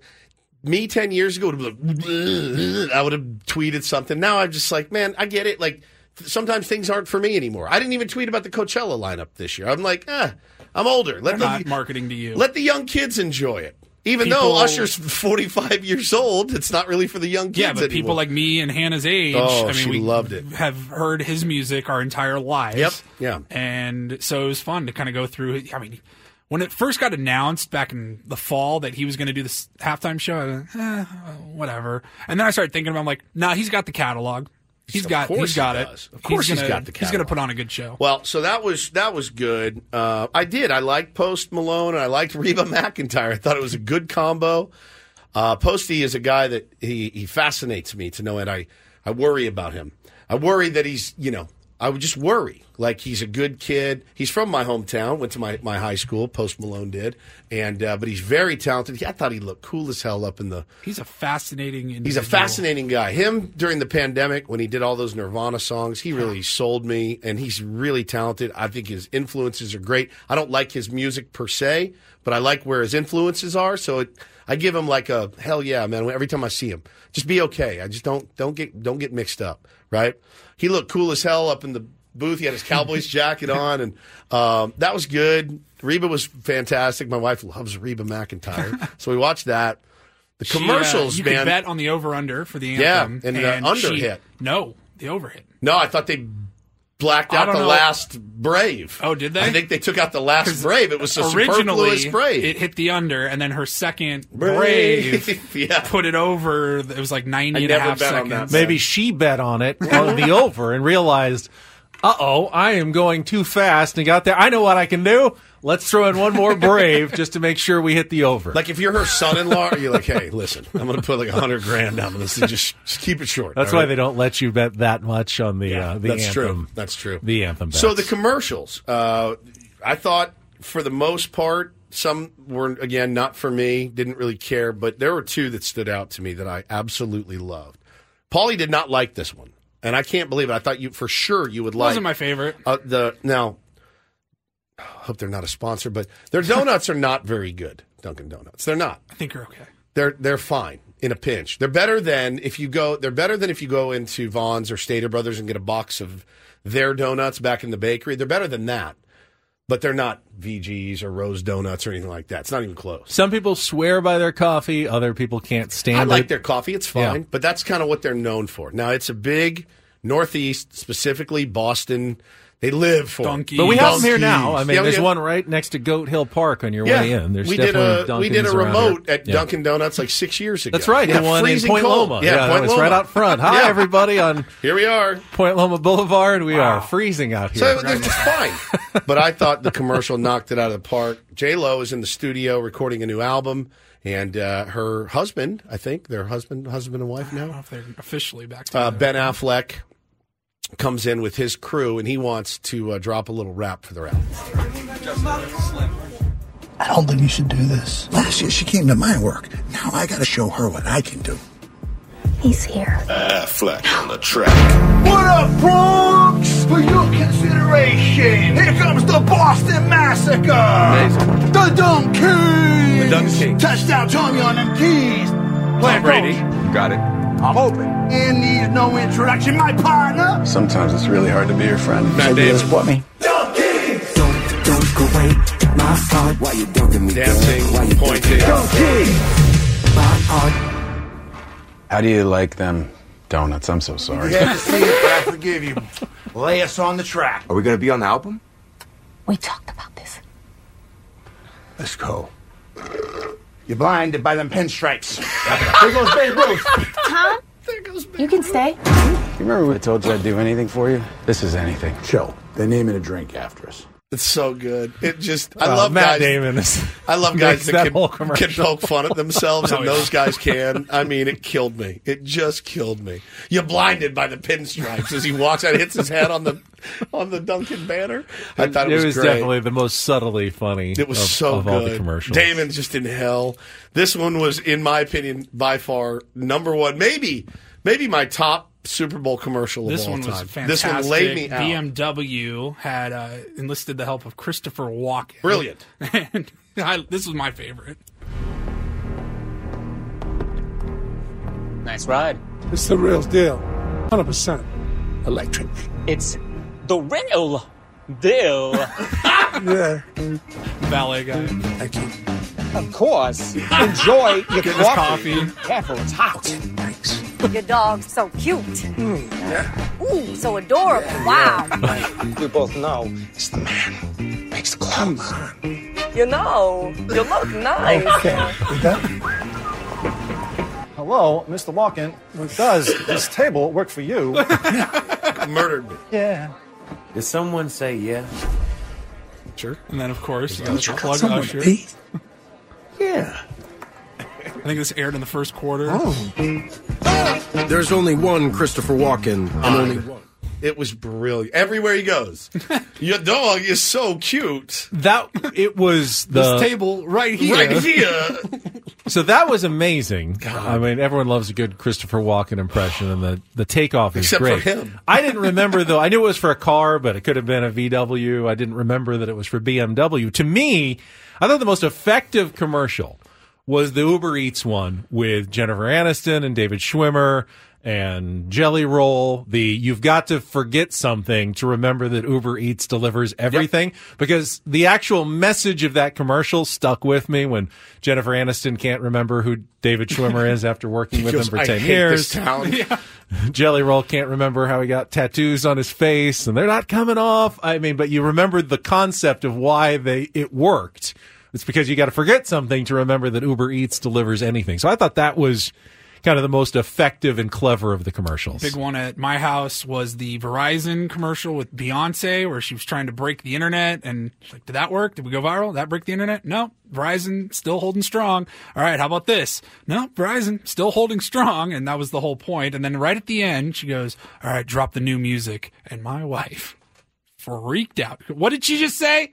And turns out Beyonce announced uh, a new album coming out next month, released a couple of songs. So that was effective. A country record. I like. She's Um, doing a country album, yeah. When in doubt, just do a country record. I enjoy when my kids don't get the reference and I do. So when um, Arnold Schwarzenegger was the State Farm guy and they brought in Danny DeVito as his twin at the end, like, why, who are those guys? Why are they doing that? Because a, it was a movie when I was growing up, Twins with Arnold Schwarzenegger and Well, Danny. DeVito. This, this is awful parenting on your part. That's true. They, you- they I should should have made them it. watch Twins. Seen it. He's six. This is awful, awful parenting on your part. It's a brilliant film. It's great. Brilliant. It's a great movie. He doesn't. Bo doesn't understand It's splitting old of now, the. though. You know, he doesn't. It's a very old movie. But it's still so good. They're old. They're 21 years old. They should have seen it in their youth sometime. What year bad did parenting. What year did Twins come out? God, Twins it came out in 1988. Yeah. 10, We 20, 13. 36 years ago. It's been on Netflix for months. Month. Kelly Preston. Tonight, tonight is your night, bro. Tonight is your night, bro. So remember that? Remember that scene? It's the best. They had Usher in the uh, in the first half commercial with Christopher Walken. They had the Bud Light guys did the genie in the bottle. Oh, that was good. Made all the wishes, and then the last wishes. I wish I was at the Super Bowl, and of course they came. That came straight out of the commercial Right. to the guys at the Super Bowl. You know, next level, trying to pull pull some stuff off. I guess that one that one was pretty good. That one worked. People say uh, Wesley says you don't go to Dunkin' for the donuts, but it's in the name, Dunkin' Donuts. It's like you don't go to Buffalo Wild Wings for the wings. Yeah. You go, go for the, the burger, cheesecake. The cheesecake. cheesecake. So, what do you go to Dunkin'? Is it the coffee? It's most people say it's the coffee. So why do they call it Dunkin' Coffee? Dunk. Do you have you ever dunked your donut into coffee? I haven't either. Have you ever I done never that? Pauly? dunk my donut Uh, into no, coffee. I feel like No. it would just break off and like. Well, not their donuts because they're always stale. So those would actually work pretty good for dunking it in your coffee. I'm going to try the, that uh, next time. Was there any bad, like truly awful commercials? I mean, thought there's like a million Temu commercials. Temu, did I miss those? What are those? There's like six of them. I like. yeah, the that's like Cera- some that's like V. Chinese knockoff merchandise or something. That was the one that my kids had to explain to me. What is Temu? How about the uh, movie trailers? We got a few of those. Terrible. Yeah. Deadpool What are we doing? Three was announced. well, that's That was fine, fine. but Twisters. So what do we? Is this the new thing? So I know Wicked was a, a, a Broadway and all that, S- but it's based on the the Wizard of Oz. So now they're remaking Wizard of Oz basically, and then the one that blew me away was Twisters. We're, it's the same movie, but they're just going to call it Twisters instead of Twister. They're remaking the Bill Paxton See, I've- film. I've Yeah, they've- already they've, like, been doing that for a while now. But I, all I've their- hit the acceptance stage with this time and place of where we're at, where we've come up with all the ideas. We're just going to reboot and rehash old ideas. Coming up this year, Bull Durham's. Yeah. uh, will be great. I'd watch it. Major Leagues. Uh, they're not good though. None of them are good. The White Men Can't Jump was horrible. Star is Born was good. Huh? What? What was? A Star is Born. Oh shoot, you're right. So, was- like a movie good- like good. Twister, I, I loved the original, like 96, Of course, 97, it was whatever that brilliant. was. It was brilliant so good. film. So we've obviously advanced We're out with of our ideas. technology. Let's see what it looks like 30 All right, years later. maybe that maybe that sells me the that technology. particular type of movie. I can, sells I can me a little it. bit, a little bit.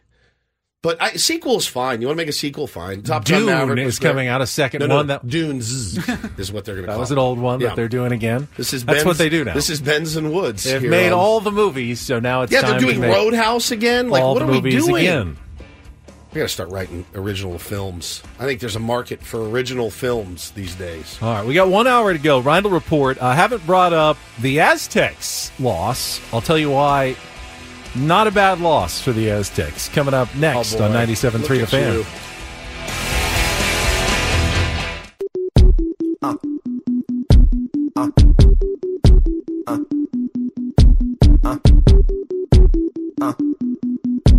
Ah. Day and night. I toss and turn, I keep stressing my mind, mind. Now you realize for peace, but that on Friday, Benjamin, you said it's a must-win game for Nevada. Nevada. That's Yeah. right. Still, Not did, the Aztecs. didn't love how it went down. Let's um yeah, Paulie's got it in the Roundel report, so why don't we just get right to Okay, it here. let's do it. Start with some Aztecs in today's edition of the Roundel report. and get things started here with our edition, today's edition Oh, of the Rindle Report. Now tuned into the motherfucking greatest. Welcome to the Rindle Report with Paul Rindle. Hi, Paul. All right. Two stories from the world of sports that we haven't gotten to yet. We'll start off in Major League Baseball. And one story that you didn't know you needed. Are you laughing, biatch? It's the Rindle Report Hey, Paul, how you doing? Okay, how are you? on 97.3 The Fan. Are you ready to bless the mood? I need some help, please. that was good. Can I get a oh yeah? Oh yeah. All right. And today's Roundel All right. report is brought to you by Paulie's favorite brand of dog food, the farmer's dog. Love the farmer's I dog. mean, your dog's favorite brand. Yeah, You- not I mean, mine. You I've don't eat it. eaten Although they say it's so good. say it's you human could. food. if I You had could. to eat dog food, that this would is be at the least dog food real food. You would eat. I get it. Better than Dunkin' Donuts. Maybe, maybe. All right, let's go back to Friday night. San Diego State on the road uh, at Nevada. Both teams were 18 and four heading into that contest, and uh, Nevada won 70 to 66. Watched uh, almost the entire game. Thought that it was very sloppy on both teams, and had some money on the Aztecs, uh, plus two and a half points. And my God, what a bad beat that was. If you watched, it went to overtime, and there was a weird penalty, uh, a foul called with like 0.2 seconds remaining. Game's over. Uh, Nevada won by two, and then they called a foul, had to get everybody off the court so that the guy could go back out and shoot two meaningless free throws, which then pushed it over the four points. This, yeah, that'll make Scott Van Pelt's segment, I bet, tonight, his Monday bad beats, because they could have closed it out. Had they even lost in regulation, you would have won the bet. Yep. They had a chance to win it in regulation. They had a chance to win it in overtime. They didn't do either, and the only way they could lose was a rebound foul that occurred with 0.2 seconds left that they thought the game was over. I mean, the cheerleaders were on the court. Everyone was like saying goodbye and sorry, and they took everyone off the court just to give Nevada free throws to cover. Let's start with the, I think, the obvious. Aztecs should have won that game. That was a winnable game. They had many opportunities. The offensive sets at the end of regulation and overtime were not good. They didn't get good shots off. Nevada's a very good defensive team. I'll give them some credit, but you're looking for maybe something better than Darion Trammell, the shortest guy in the court, trying to hit a shot over like the tallest guy on the court. That can't be what you're looking for in that situation. Maybe a timeout would have served Dutch. I know he likes to let his players make plays, but the guy who makes the plays, Lamont Butler, in those situations, had fouled out. So he wasn't out there on the court hmm. for your key situations. Maybe you, you slow things down, you call a timeout, and you, you draw something up for your guys in that situation. I saw some people ripping Dutch and go, yeah, he doesn't know how to coach. Let's, you're crazy. He does. Maybe he could have handled that situation better at the end of the game. So that was one the Aztecs got away, and I was hoping they could win one of those road games against one of the top teams in the Mountain West. They didn't. I will However, say I am sick and tired. I don't know if there's some home cooking going on with the refs. There is. We've discussed but it. But it feels like Jaden LeDee just gets Gets crushed. abused On every road. single road Yeah. game. It's really frustrating. Yeah, I, I tweeted once. He he got absolutely hammered on one side of the court. This is late in the game. Critical. The game was the game was close all the way. It was ugly, but it was close. It was like within three points. I always felt I thought the, the, better part of the second half. just get a lead and just get going, get a comfortable four, five, six point lead, they'll they'll roll. They finally did get like a one three point lead late. That was as close as it. I mean, it was close all the way through. But there was one sequence where LeDee absolutely got hammered, and there was no call. And then they went to the other end, and what looked like a pretty clean defensive play by LeDee, and he gets whistled for. And it's like this is what I'm talking about. These road games. The, the refereeing is just they can't seem to get it right in these road Mountain West games. However, the reason why I'm not going to get too much up in arms about this loss. Is metrically, it didn't hurt the Aztecs. In fact, they were number 21 going into the game in the net rankings. They uh, they're now 19. They've gone up two spots, even with the loss. They actually they're going up in the computer metrics, what the NCAA uses for the uh, you know the selections and the seeding. So didn't hurt them That's at good. all. I will also point this out. They are now three and six in quad one games, which, yeah, that doesn't look great. But they haven't lost any other games all season long. They're undefeated in the rest of the games. They'll have two more quad one games at home this week against Colorado State and New Mexico because they're both top 30 in the net. So at the end of this week, if they can if they can hold serve at home and they don't lose these home games, they'll have five and six record. That eleven quad one games are as many as anyone in the country has, and five wins will be as uh, being like third or fourth most in the country in quad one wins and no bad losses. That would be an incredibly impressive NCAA tournament resume. I mean, maybe like even third or fourth seed by the time we're end of the year if they can hold just court at home. And then if they can go steal that one at Utah State the next week, which is another quad one game, all of a sudden you'd be talking about the Az- 500, yeah. You'd be talking about the Aztecs around, you know, three three seed on the line. So these next three are, are really big. Got to hold serve at home and then maybe steal one on the road. But that loss actually did not hurt them very much Now at you Nevada. you did you did exactly as I asked you. You sent me uh, several updates throughout the game, and it was really great. Now I will be honest with you, I didn't check them until later. I was having such a good time at dinner with some friends, and uh, we went to Rare Society, which was just it was very unusual of you not to respond at all to well, my text. For once, so. I had my phone in my pocket. I was enjoying the the mood of the dinner. Then something happened to me. I haven't told you guys this yet. Something happened to me at a restaurant that's never happened to me before. Maybe it's never happened to anyone. Brace brace yourselves. Saw a uh, naked woman in the bathroom. Sorry, what? in the men's room. In the men's room. Naked. Yes, naked.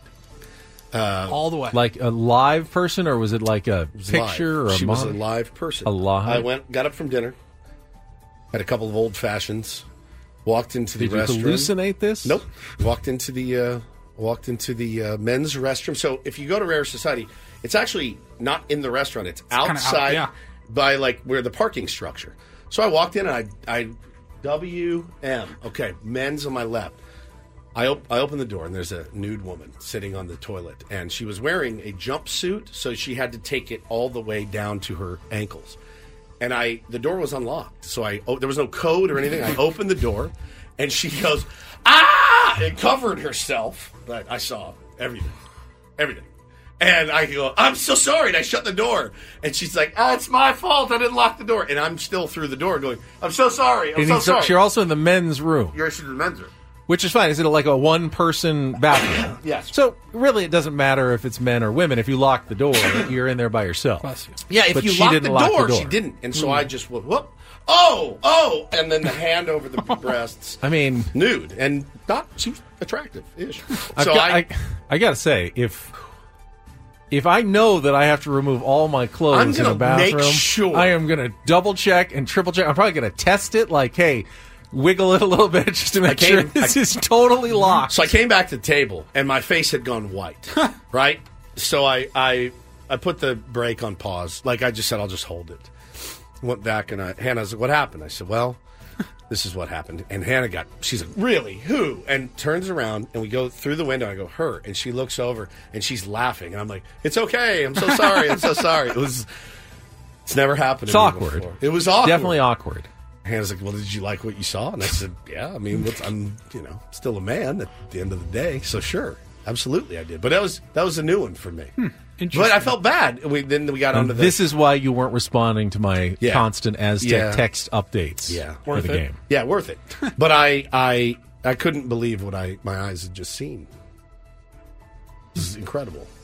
Interesting. But you think about those jumpsuits. I mean, you literally had to take the whole thing Yeah. down just to go number one. It's number just the one. functionality of it. There's no, there's no zipper. No, there's Even no then, zipper. it's still coming all the way. It's coming all the way down. Do you ever use the zipper for its actual purpose? No, because I wear the um, m- like the man panties with no hole. There's no hole, so you can't. What's the purpose? Does Then I have anyone to- though? I like Well, used to when I wore boxers, I did. I you put- really you yeah, just and but you didn't unbutton the No, no, I just used the zipper. really you Yeah. just I don't think I I've always ever unbutton it. just used the zipper. It's I've an underwear always thing. unbuttoned and zippered. Even if well, if I went commando, I could go through the zipper. I still problem. wouldn't probably go through the zipper. My you know, kids there's metal on the zipper. who are learning how to go to the bathroom. Both of them still to this day when they go stand up pee, but pants around the ankles, and I'm like, you don't have to do this. Have you ever accidentally got it caught in the zipper?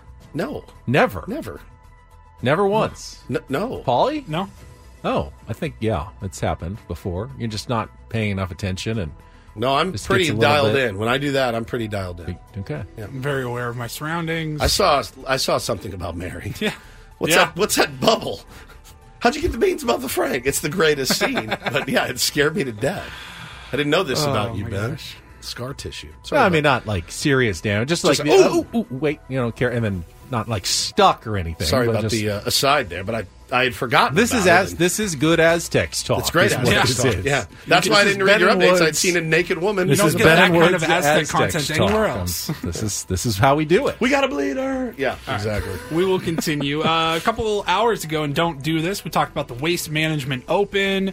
Uh, Zach Johnson, one of the golfers there, had enough of the rowdy crowd and scolded them, and that was caught on video. And I can kind of explain maybe why. I guess uh, alcohol sales at one point throughout the event stopped and people were upset, confused, trying to figure out what the hell was going on.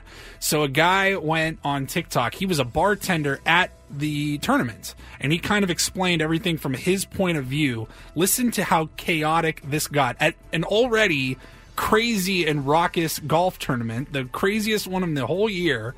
Listen to the bartender who was there working. As somebody that was bartending today when they told us to stop serving alcohol, let me tell you what we heard. So around 1.30 when we were extremely busy, we were told by our boss to stop serving alcohol. Reason being was because the Scottsdale Police Department and the Scottsdale Fire Marshal told us to stop and they stopped letting people in because there was almost a half a million people on the course at that one time. And the security that were supposed to be checking tickets at the gate just said, this and started letting everybody in without checking tickets. So people were getting in for free. People were getting into VIP boxes for free where it's all you can drink. And Oh. eventually everybody in the My VIP boxes God. was like, ah, f- it, we'll just serve everybody no matter what. And so everybody's getting extremely hammered. And on top of that, the behavior was just too out of control for them to manage with half a million people there. So when they told us to stop serving, we just stood around and hoped that they were going to say, okay, we can serve now in like a half hour. Hopefully some people will get out. But that never happened. After standing around for over two hours, they eventually said, we're done. We want everybody out. So everybody that was in general admission and not in a VIP skybox, they ended up leaving because they couldn't buy food, they couldn't buy non-alcoholic drinks, and they couldn't buy alcoholic drinks. So there's really no point to be there. So, there's no, there's no. This tournament now is what it is. I don't think there's any going back from it, right? More like the wasted management often. Waste management, more like wasted management. Yeah, there's no going back from. And that's this. what it is. Front gate It is security what it The is. PGA Tour has, "Come on in." has embraced it. They don't ask people to be quiet at that tournament. You know the signs. They don't- do, but they they they- Yeah, they but ask. even at even at 16, they really just let you talk, and you know, the, you make noise, and and that's what that tournament is. They get crowds that are insane. I mean, 50 times the the amount that other tournaments sometimes get. It's the People's Open. It's a party. It's crazy. It's good TV. It's good theater. But I mean, if you're a golfer. I know what was it? You know, guys were yelling like, "Hey, we're trying to, we're doing our job out here." It here." was Billy Can you- Horschel. Can you not yell in my backswing at the shut very the least? F up? It's my job. I'm like, oh God, Billy's not a guy you want to piss off. Zach Johnson, fine, but Billy Horschel is terrifying. Yeah, it's not going to change. It's going to. I mean, they're going to. They can put all the restrictions and this and that on it. It's that it, tournament is what it is at this point. I mean, it, they'll they'll find a way. Well, the reason why it won't change is that uh, they they make a lot of money, Make a ton of money, a ton. You heard and it. they give a lot of money to charity. To be uh, to honest, in the in the Phoenix area, but it, you can't really put the genie back in that bottle. no, now. that's it's this. Is Okay, we're going to it do it, but we're all going to be We're gonna really calm. well behaved and calm now. Can't go back. Can't go back. All right. Finally, my last story here, little uh, taco story. So, you guys remember Taco Bell used to have like the Doritos taco shells? They still do. I Do had- they still I have had one those? yesterday. Doritos Did have one Locos? yesterday. Doritos Locos, delicious. I was a big fan of those. We got a new entry into the mix. Uh, the brand Old El Paso is selling taco shells that have been dusted with cinnamon toast crunch. And then what are you supposed to put in them? Meat. Like ice, Whatever Meat, you want. cheese, like Choco tacos. meat, cheese, and sauce. You can put on whatever you want, but cinnamon toast crunch taco shells. You buy them at the store. Yes, they are for sale at Walmart for three dollars a box. Okay. You can get them on Walmart.com right now, and then I think after this week, uh, That's not- starting next month, they that- will be available in retailer stores. That's not something I want to put like seasoned meat and taco sauce Delicious. in with a cinnamon cheese. See, on the box, it looks like they've got ice cream or some sort of banana split in there.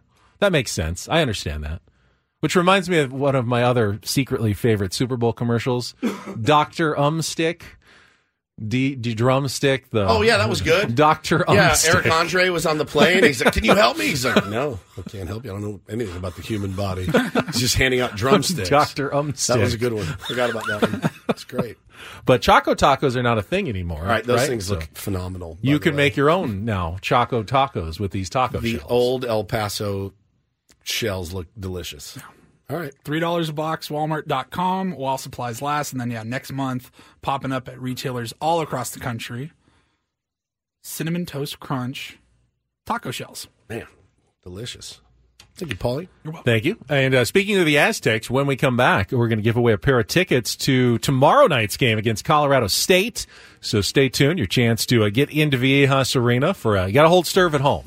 I've been lenient on the road losses, knowing You how tough this conference Very is. lenient. But that comes with a trade off, and Yep. that means you got to hold serve at home. You got to make sure you influence those refs the other way. If you go to the game, have your chance to win some tickets to uh, tomorrow night's game. Coming up next year with Bennett Woods after a check of traffic on 97.3 The Fan.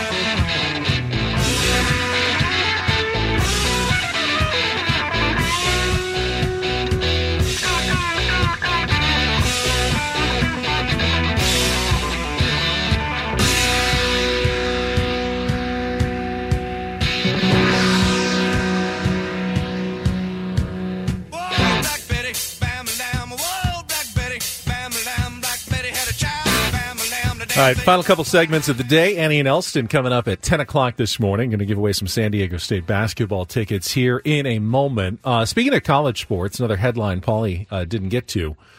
Uh, the news that Chip Kelly is leaving UCLA as their head coach to become the offensive coordinator at Ohio State. Yeah, buddy. After Bill O'Brien left on Friday to take the head coaching job at Boston College. I think the argument that Chip Kelly is doing something smart, even though he's taking a pay cut, I totally get that. You're going to have success immediately there. You're going to be a hot c- candidate in a year or two for another head coaching job somewhere. I totally get that. I don't think there's any way UCLA can sell this.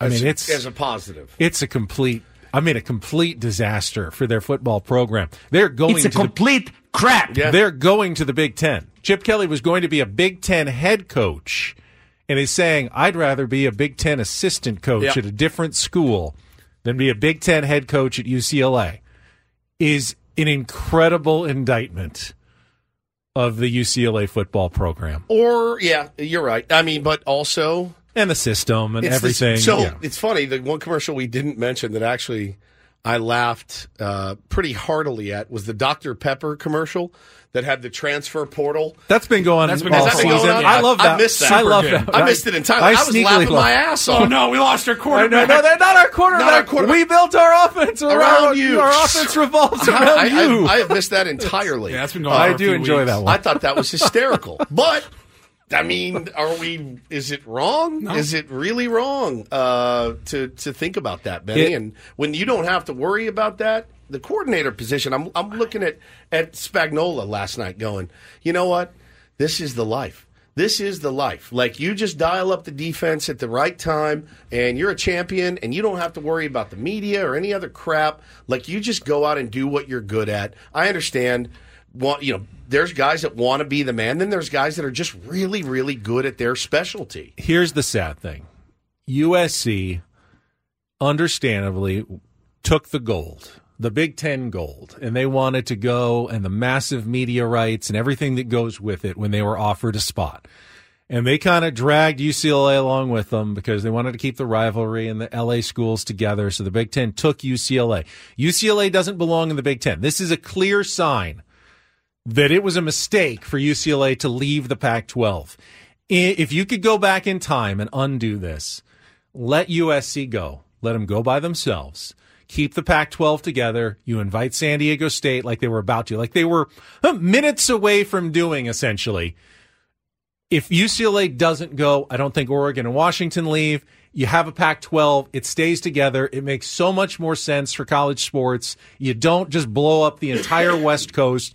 Obviously, it's great for San Diego State, and none of this had to happen. And now UCLA is in a conference that they're going to be completely overmatched in Irrelevant. in a in a at a school where their coach doesn't even want to be the head coach because he knows how bad it's going to be and be irrelevant and have to do extra traveling for everything just to be irrelevant in football and it didn't have to be this way and that's what's such a bummer. It could have worked out really well I think for a lot of schools and not that badly for UCLA either had they just stayed but they couldn't turn down the money either once it was being offered. They went and they will make a lot of money in the Big 10 Yep. but they will get their they will get their brains smashed in unless they come up with a genius coaching hire at this point. It's looking like it's going to be a really tough road for UCLA for a few seasons. For sure, for sure. I, I- I mean, I kind of, you know, I, I get why he did it. I absolutely get why he did it. It sucks that they got strung along uh, there, but it makes sense for him. It's one thing that we need to remember. At the end of the day, we talk about it all the time. Everyone wants to bitch at players all the time for leaving and this and that. There's no loyalty. There's no, not even loyalty from your head coach. If you can't have loyalty from your head coach, you're going to ask, I want loyalty from you, but I'm not going to give it. What's that about? Right? Like, I, you need to be loyal, but you're not going to get it from me. But I need you to be it. That's it's a it's You like to give advice, but you don't Yeah, like to it's take exactly it. You need right. to be loyal, but if I get a better opportunity, I'm gone. see you later. I'm out. I'm out. Yes, I know I convinced your parents. This to send isn't even here. a better opportunity. This is a worse opportunity, technically. He went from head head coach, to coach to offensive offensive coordinator, in the same conference, on- and it took a pay cut to do so. Sure. I mean, that's is that not an indictment? If he was getting paid more, you can say, well, he, he went for the money. yeah, if he took another head coaching Ohio's- job, you could say, well, he's a head coach. Same conference, you went from head coach to it's. It's But like Ohio Brian, State it's like. Brian Dutcher goes. You know, I'd rather be an assistant coach at New Mexico than Right. be the head coach at San Diego. State. It's not the same. but It's not essentially, even- it's, it's not even- it's not even but close to the same. It's not because San Diego State's so good. No, no, but but Uh, right. Okay, all right. It's like What if you rather it's the like Air Force's head coach rather being an assistant coach at San Diego State than being the head coach at Air Force. Same conference, Same conference. doesn't want to be with the school there. But let's talk about the echelons Yeah, in the and conference. You, got to factor in where Chip Kelly's at in his career, his age, and all of that. I mean, that plays a role. Like a young guy, a guy in his 30s, would you rather be the head coach of the Carolina Panthers or the offensive coordinator for the Kansas City Chiefs? Right. Right. I mean, I think you take the. I think you If take you're the, older, like Chip Kelly, you want that. You'll take that OC role because you're going to win a couple more ships I mean, and you're done. it essentially happened with San Diego State. Rocky Long, head coaching at San Diego State to be the offensive coordinator at New Mexico. Yeah, it's not. He, he really did. It's but it's not the same. But that in was more of a personality, I think, kind of a Rocky thing. It's not the same in that you're going to one of the elite football universities in the country from a you know program you were trying to build back up. Uh, it makes sense to me. It, it does. It makes perfect sense to me. And uh, but yeah, you're right. I mean, they're going to get their money, but it's going to be it's going to be a bloodbath Justin there for a says while. in the chat, UCLA is like a junior college compared to yeah, Ohio it's State. absolutely true. It's But they're in the absolutely same true. conference. They are in the same conference. That's the problem. Yeah, yeah, fine. I mean, there is tiers of college football. I get that. San Diego State's not on the same tier either. Right. But they don't have to play Ohio State and Michigan every single year in the Big Ten. They get their brains beaten in too. And UCLA is a lot closer right now to a Mountain West school in football than they are No question. to a Big Ten school in football. Sorry, that's the reality. All right, let's give away some Aztecs tickets. Uh, send you to Viejas Arena tomorrow night. You can go to goaztecs.com to get your own tickets. But uh, to watch the Aztecs play the Colorado State Rams, be the fourth caller, 833-288-0973. Fourth caller, 833-288-0973. Call now. We'll come back. We'll wrap up with a little more Padres talk, get you ready for day two of spring training. We still have some sound. I want to hear from Michael King. Yeah. Some of the other audio we haven't gotten to earlier. We got a couple of uh, early reports as well. We can uh, let you guys know who showed up to Peoria this morning. maybe a surprise for some people. Coming up next on 97.3 The Fan.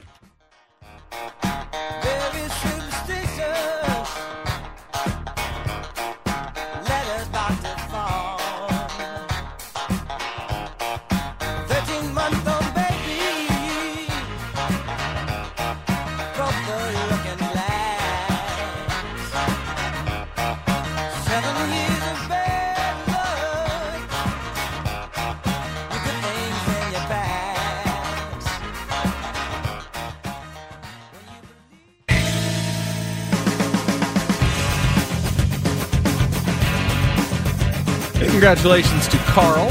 Paulie's currently talking to him and uh, hooking him up with those Aztecs tickets as our winner today. Uh, I think we'll have more tickets to give away for the New Mexico game later this week. Is that a Friday? I think that's a Friday game for San Diego State. So two home games this week for the Aztecs. And by the way, just had that discussion about Chip Kelly.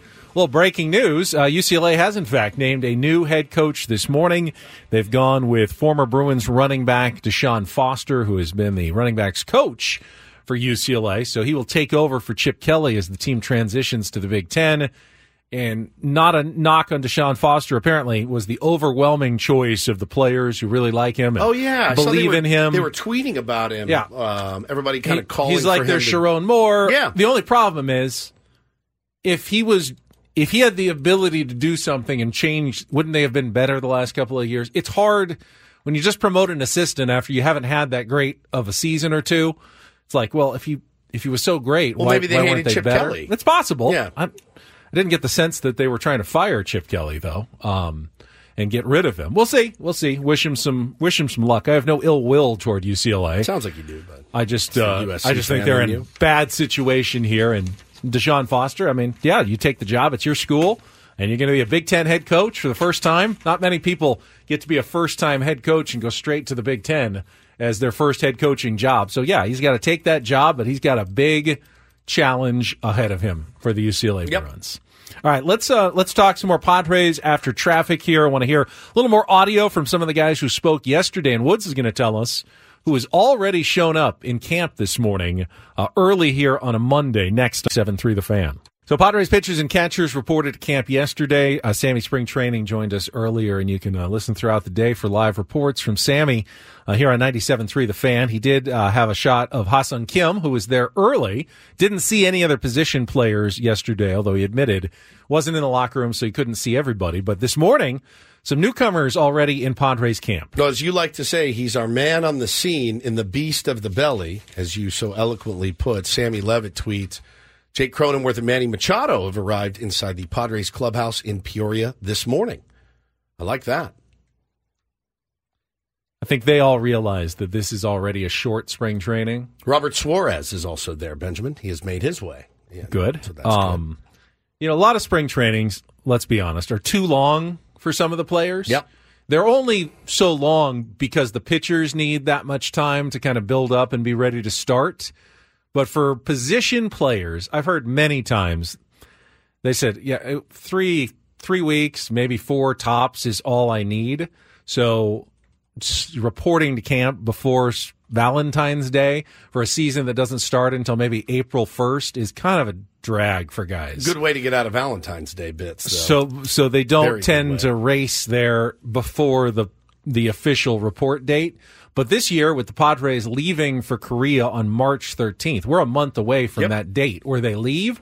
So that's the four weeks. So they're ready to get in and get to work right away. I mean, the Dodgers reported last week. They were in last Friday. Last Friday. I think their full squad reports today or tomorrow. So um, I wouldn't be surprised if you get more early arrivers than than a normal season for the Padres this Quick year. note on that. Did you guys see uh, Nabil Crismatt's Sure Instagram did. Yeah, it post? broke my heart. That man. hurt. Yeah, it broke my heart in two. That one hurt. He uh, posted pictures of him out at Dodgers spring training, him throwing in the Dodger blue, and then a picture of him in the clubhouse Shaking hands with Ben's buddy. Dave Roberts, Yep. Ben's buddy, and he says, Oh. "Day one on the books. Nice to be in blue now." Oh man, yeah, it stings a little Yikes. bit. But hey, listen, out of all the guys on their team, all of the guys on their team, I hope we see Nabil Crismatt a bunch. That's one that I look and say, bring him in. The more times we get to see Nabil, better our chances of absolutely barreling baseballs. Nothing against Nabil at all, nothing. But he's not. He's not. He's not the guy on the Dodgers that strikes any fear Well- into me whatsoever. I'm I'm of two minds on this. Is he going to find 15 mile an hour of velocity? Maybe he might. No, I mean Nabil for the Dodgers would be a mop up man, correct? Oh, yes, yes. And and I don't really see the Dodgers suffering a lot of 12-1 losses. Nope, they're gonna be which 12-1 means victories. The mop ups for Nabil, if he's on the team, will be in games they're so far ahead that they don't want to waste anybody. I mean, every team So in that one. sense, I don't really want to see Nabil come into a lot of games against my team. Everybody, everybody needs one. Because it I- likely means my team is down double digits at that point. I will. I will probably serve in that role for the tier ones, mop up, uh, up or down. That's, I'm, I'm, I know it. I, know mean, it's coming. Hey, so. if the Dodgers are losing so many games by 10 runs that Nabil's getting in like twice a week, Yeah. that's fantastic news for all of us. I mean, if that he- is fantastic. If he gets in and turns nasty, we are doing. We're launching an investigation into their facilities. I will. We're launching an investigation. It's going to happen. I will get subpoenas. They're replacing their of things. Players with some sort of advanced robot There's technology. something going on. Something's if he goes in, he's a soft tosser, my friends, and he's a good dude. And I really like Nabil. I do, and you, that's part of the game you have to play. I get it. Right? When we were across the street, we hated this place. when we came here, we had to pretend that we liked it, and now we love it. So there you go. Uh, so guys who already kind of turned the corner pitching wise include Michael King, who did so last season with the New York Yankees, especially late in the year uh, when he made uh, some impressive starts down the stretch with stuff that really. Uh, intrigued all of baseball and was enough to, to be the centerpiece. I know he did, he says I'm not the centerpiece. It's uh, it was a big trade, Yep. but you know, you can make the argument that he was the Padres' biggest return in that Juan Soto trade. He reported to spring training yesterday. Now, is there more to his game that can be unlocked by a pitching coach like Ruben Niebla? Michael King talked about uh, working with the new Padres pitching coach. my first call about Ruben was with Corey Kluber, and so I know he just retired, but um, he told me that he would not have two Cy Youngs without Ruben, and immediately that makes me really confident going into it. And then the first conversation I had with Ruben was like an hour and a half long conversation, and it wasn't really just about me; it was just about pitching in general, and I could not I couldn't feel like I fit more with him than anybody else. He's super prepared in terms of video and um, really just homework on hitters, and that's my favorite thing to do. I always said that my greatest strength was knowing the hitter's weakness, um, and with a guy like that that has is so decorated as he is in terms of helping pitchers, Kluber's a guy that I emulated myself off of. Um, I'm so excited to get to work with him and actually see him in season, even like throughout the whole off season. I would send videos here and there, normal off seasons, but Ruben was like, "Hey, we got to up the communication. I want to talk to you all the time. Every time you get off the mound, I want to know how you're feeling." Yes. And it's great to just have that guy that I can go back on and, and really, really trust in terms of what he's doing mechanically, and also then in season when we get preparation wise. You learned your slider from Kluber, is that right? Kluber was the one that taught me. I, I still call it the Kluber ball. I'm not. I'm not huge into the sweeper term of it, but it's a Kluber ball to me. You throw like a curveball? Kluber always struggled to define it, and that's why it's now called the sweeper. But it's from my slot, I have to feel like I'm throwing a curveball because I'm a lower slot. Um, but guys that have a higher slot that are trying to get that sweep have to think that they're more slinging it from a lower slot. So it's really it's really different per pitcher. Um, with Kluber, it was uh, the main point for me was actually shortening my stride so I could feel like I'm getting on top of the ball because everything I throw is more underneath it because I'm a lower slot guy. Um, and I didn't have that cue until Kluber watched me, and he was like, "Hey, I think we got similar release points, and these are the cues that helped me." And uh, it became one of my best pitches for the last couple of years. Yeah. So Michael King, um, yeah, I, you know, there's, I think the hope uh, for most of us is that he can duplicate the performance that we saw in the second half of last season from the Yankees, but there's always the chance that he can even improve upon Sure. that. And if he does, you know, Michael King turns into a, an ace type performer at that point. You know, he can be a one or two guy, not just a three guy behind Musgrove and Darvish, but he could be your best starting pitcher this year. There's some things that you get you worry about, you know, the the innings of, you know, stretching out from 100 and change innings to a full season of We like just- 180. Niebla just did it with with Seth Lugo, who Quite had been well. a receiver or a receiver, a reliever, and and you know sometimes a long reliever. Sometimes he would close games for the Mets. He'd done he'd done it all, and if you have the right mentality, and Lugo certainly did last year. He that's what he wanted to do, and I, it sounds to me like Michael King wants more of the same. Um, if he's ready, man, then you you make him ready. You let him go out and, and take those starts and, and work those innings, Ben. And uh, Ruben's done this before, so I'm I'm pretty confident about Michael King and his abilities, and and obviously um, the good relationship is already forming between those two. That's a good thing. Sticking with Michael King, I think um, I, certainly the Padres were the talk of baseball at this time last year with all the moves that they made and what happened to them during the season had to be some fodder for, you know, what were other teams saying about the Padres? What were the impressions outside of San Diego? Uh, Michael King talked a little bit about what he had seen from the Padres and, you know, how he felt joining them at this point now for the 2024 season. I mean, they spent a ton of money and they got a great locker room in there. And I was, I mean, the talent that they have still in there, even though they lost Hader and Snell. I don't, I guess I don't know about Snell, but um, and Soto. It's it's insane to walk through that locker room and see the guys that are in there. Um, Joe and Yu are two guys that I'm like pumped to work with. They're super hard workers. I would I came in and I'm like the ace of the team is the first one here today. It's, it's weird things like that that I'm just really pumped to, to be around. And then I met Manny once. He's awesome. Um, and then Bogaerts this guy that I'm so glad I'm not facing him ever again. So the the talent that's here is insane. I know they underperformed last year, um, but I, I think that we still have a ton of talent in here, and we're kind of meshing as a team. And I I think that chemistry is something that can really um, add to it to wins. I like Michael King right away. I do, too. I, really do. He, br- We- he's, look, he's in the- excited about working with this team. We're in the media. We like anyone that doesn't give you cliched turd answers. Let's be honest. I mean, that's that's why we're probably so high on him because he you can actually have a conversation with him, which is a rare a rarity these days. So, um, yeah, definitely saying now and um, you know goes in puts in puts in the work. Yeah, I mean he's going to be a part of this team, and I'm excited to have him. I think he's a great, great addition. All right. Uh, do we want to uh, pull out any other sound, Paulie, or we're good now? We, good. We've already Yeah, getting. I I think we're mean, good. I see we're going to get probably more. Annie and Elston will have more.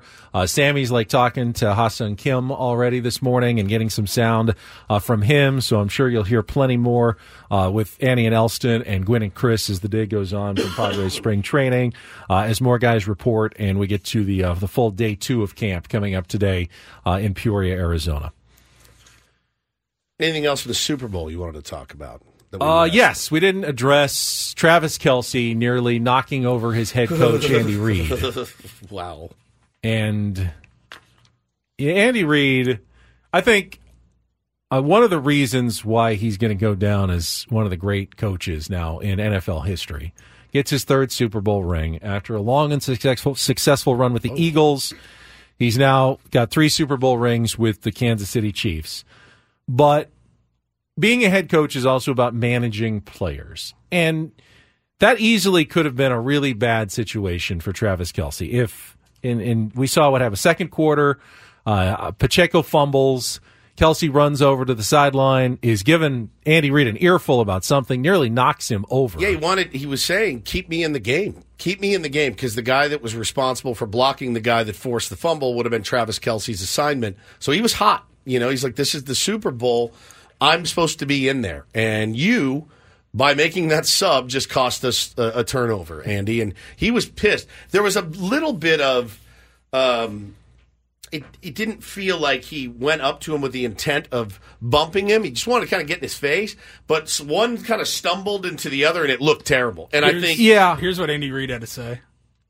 yeah, he caught me off balance. I, I wasn't watching. He- cheap shot, but that's all right. He, did good. he was really coming over, just go, just put me in. I'll score. I'll score. You know, so that's really what it was. Well, I love that. I mean, it's not the first time, so I listen. I appreciate it. but he diffused something that could have been a, Could have like been a an ongoing deal. story. And obviously, if the Chiefs had lost, it, it probably would have been even worse. But I, I'll give Travis Kelce a pass a little bit. When I saw it, it looked like once he bumped him, he like almost tried to catch, Catch him. Like. I'm His not trying to, old knock, and- I'm not trying to knock my coach over on purpose. Um, I saw some people suggesting now if this had been another player and not Travis Kelce, there could have been a bigger deal. It would well, like have been a said, huge story. Like you said, it's not the first time. I mean, these guys, you had you had Rice going up and down the sideline screaming at Mahomes. And it happens. Like that's the thing is every year there's going to be a baseball team that fights in the dugout, and everyone's going to go. You had Manny screaming at Tatis a couple of It happens years. I mean, all the time. We just every don't see team, it. every team, it happens. People scream at each other. I think man, it's I was fired up, man. I was fired up, and we weren't hitting on it, on all cylinders. And um, I, I had to give Big Red a love tap there, and, and let Is him that know what that we that were all here fighting for him, no matter what. I, I think what's unusual for people is is if you're not a prof- in a professional situation, the coach isn't necessarily Like it's not like your high school coach where you can't ever talk back or anything. Pro players talk back to their All managers time? all the time. All it's the more time. of a an equals discussion. It's, like a don't show me up thing. In baseball, Yeah. that's a big thing. Don't show me up. You want to chew me out, bring me down in the clubhouse, Yeah. and you let me have it. Don't you do it out on the mound when I come to take the ball from you. Things like that. So yeah, that the cameras caught him. He was absolutely giving it to Reid. I don't think he meant to take him out or anything, but uh, hey, at the end of the day, they got the job done. All right, you'll get uh, all of Annie and Elston's thoughts, Super Bowl, Padres, and more coming up next. Good first show of the week, everybody. Thank you for uh, joining us today. We'll be back tomorrow at 6 a.m. We'll continue our Tier 1 tour. Uh, more live reports from Sammy Spring Training as well. For executive producer, imaging director Paul Reindl, and Stephen Woods, I'm Ben Higgins. Have a great rest of your Monday from all of us here at 97.3 The Fan. So long. You could spend the weekend doing the same old whatever, or you could conquer the weekend in the all-new Hyundai Santa Fe. Visit HyundaiUSA.com for more details. Hyundai, there's joy in every journey. Tune in is the audio platform with something for everyone. News, In order to secure convictions in a court of law, it is essential that we conclusively. Sports. Shot clock at four. Doncic. The step back three. You bet. music, You set my world on fire. Yes, and even podcasts. Whatever you love, hear it right here on TuneIn. Go to tunein.com or download the TuneIn app to start listening. Odyssey celebrates the class of 2024, brought to you by T Mobile. You can count on T Mobile to help you stay connected on America's largest 5G network.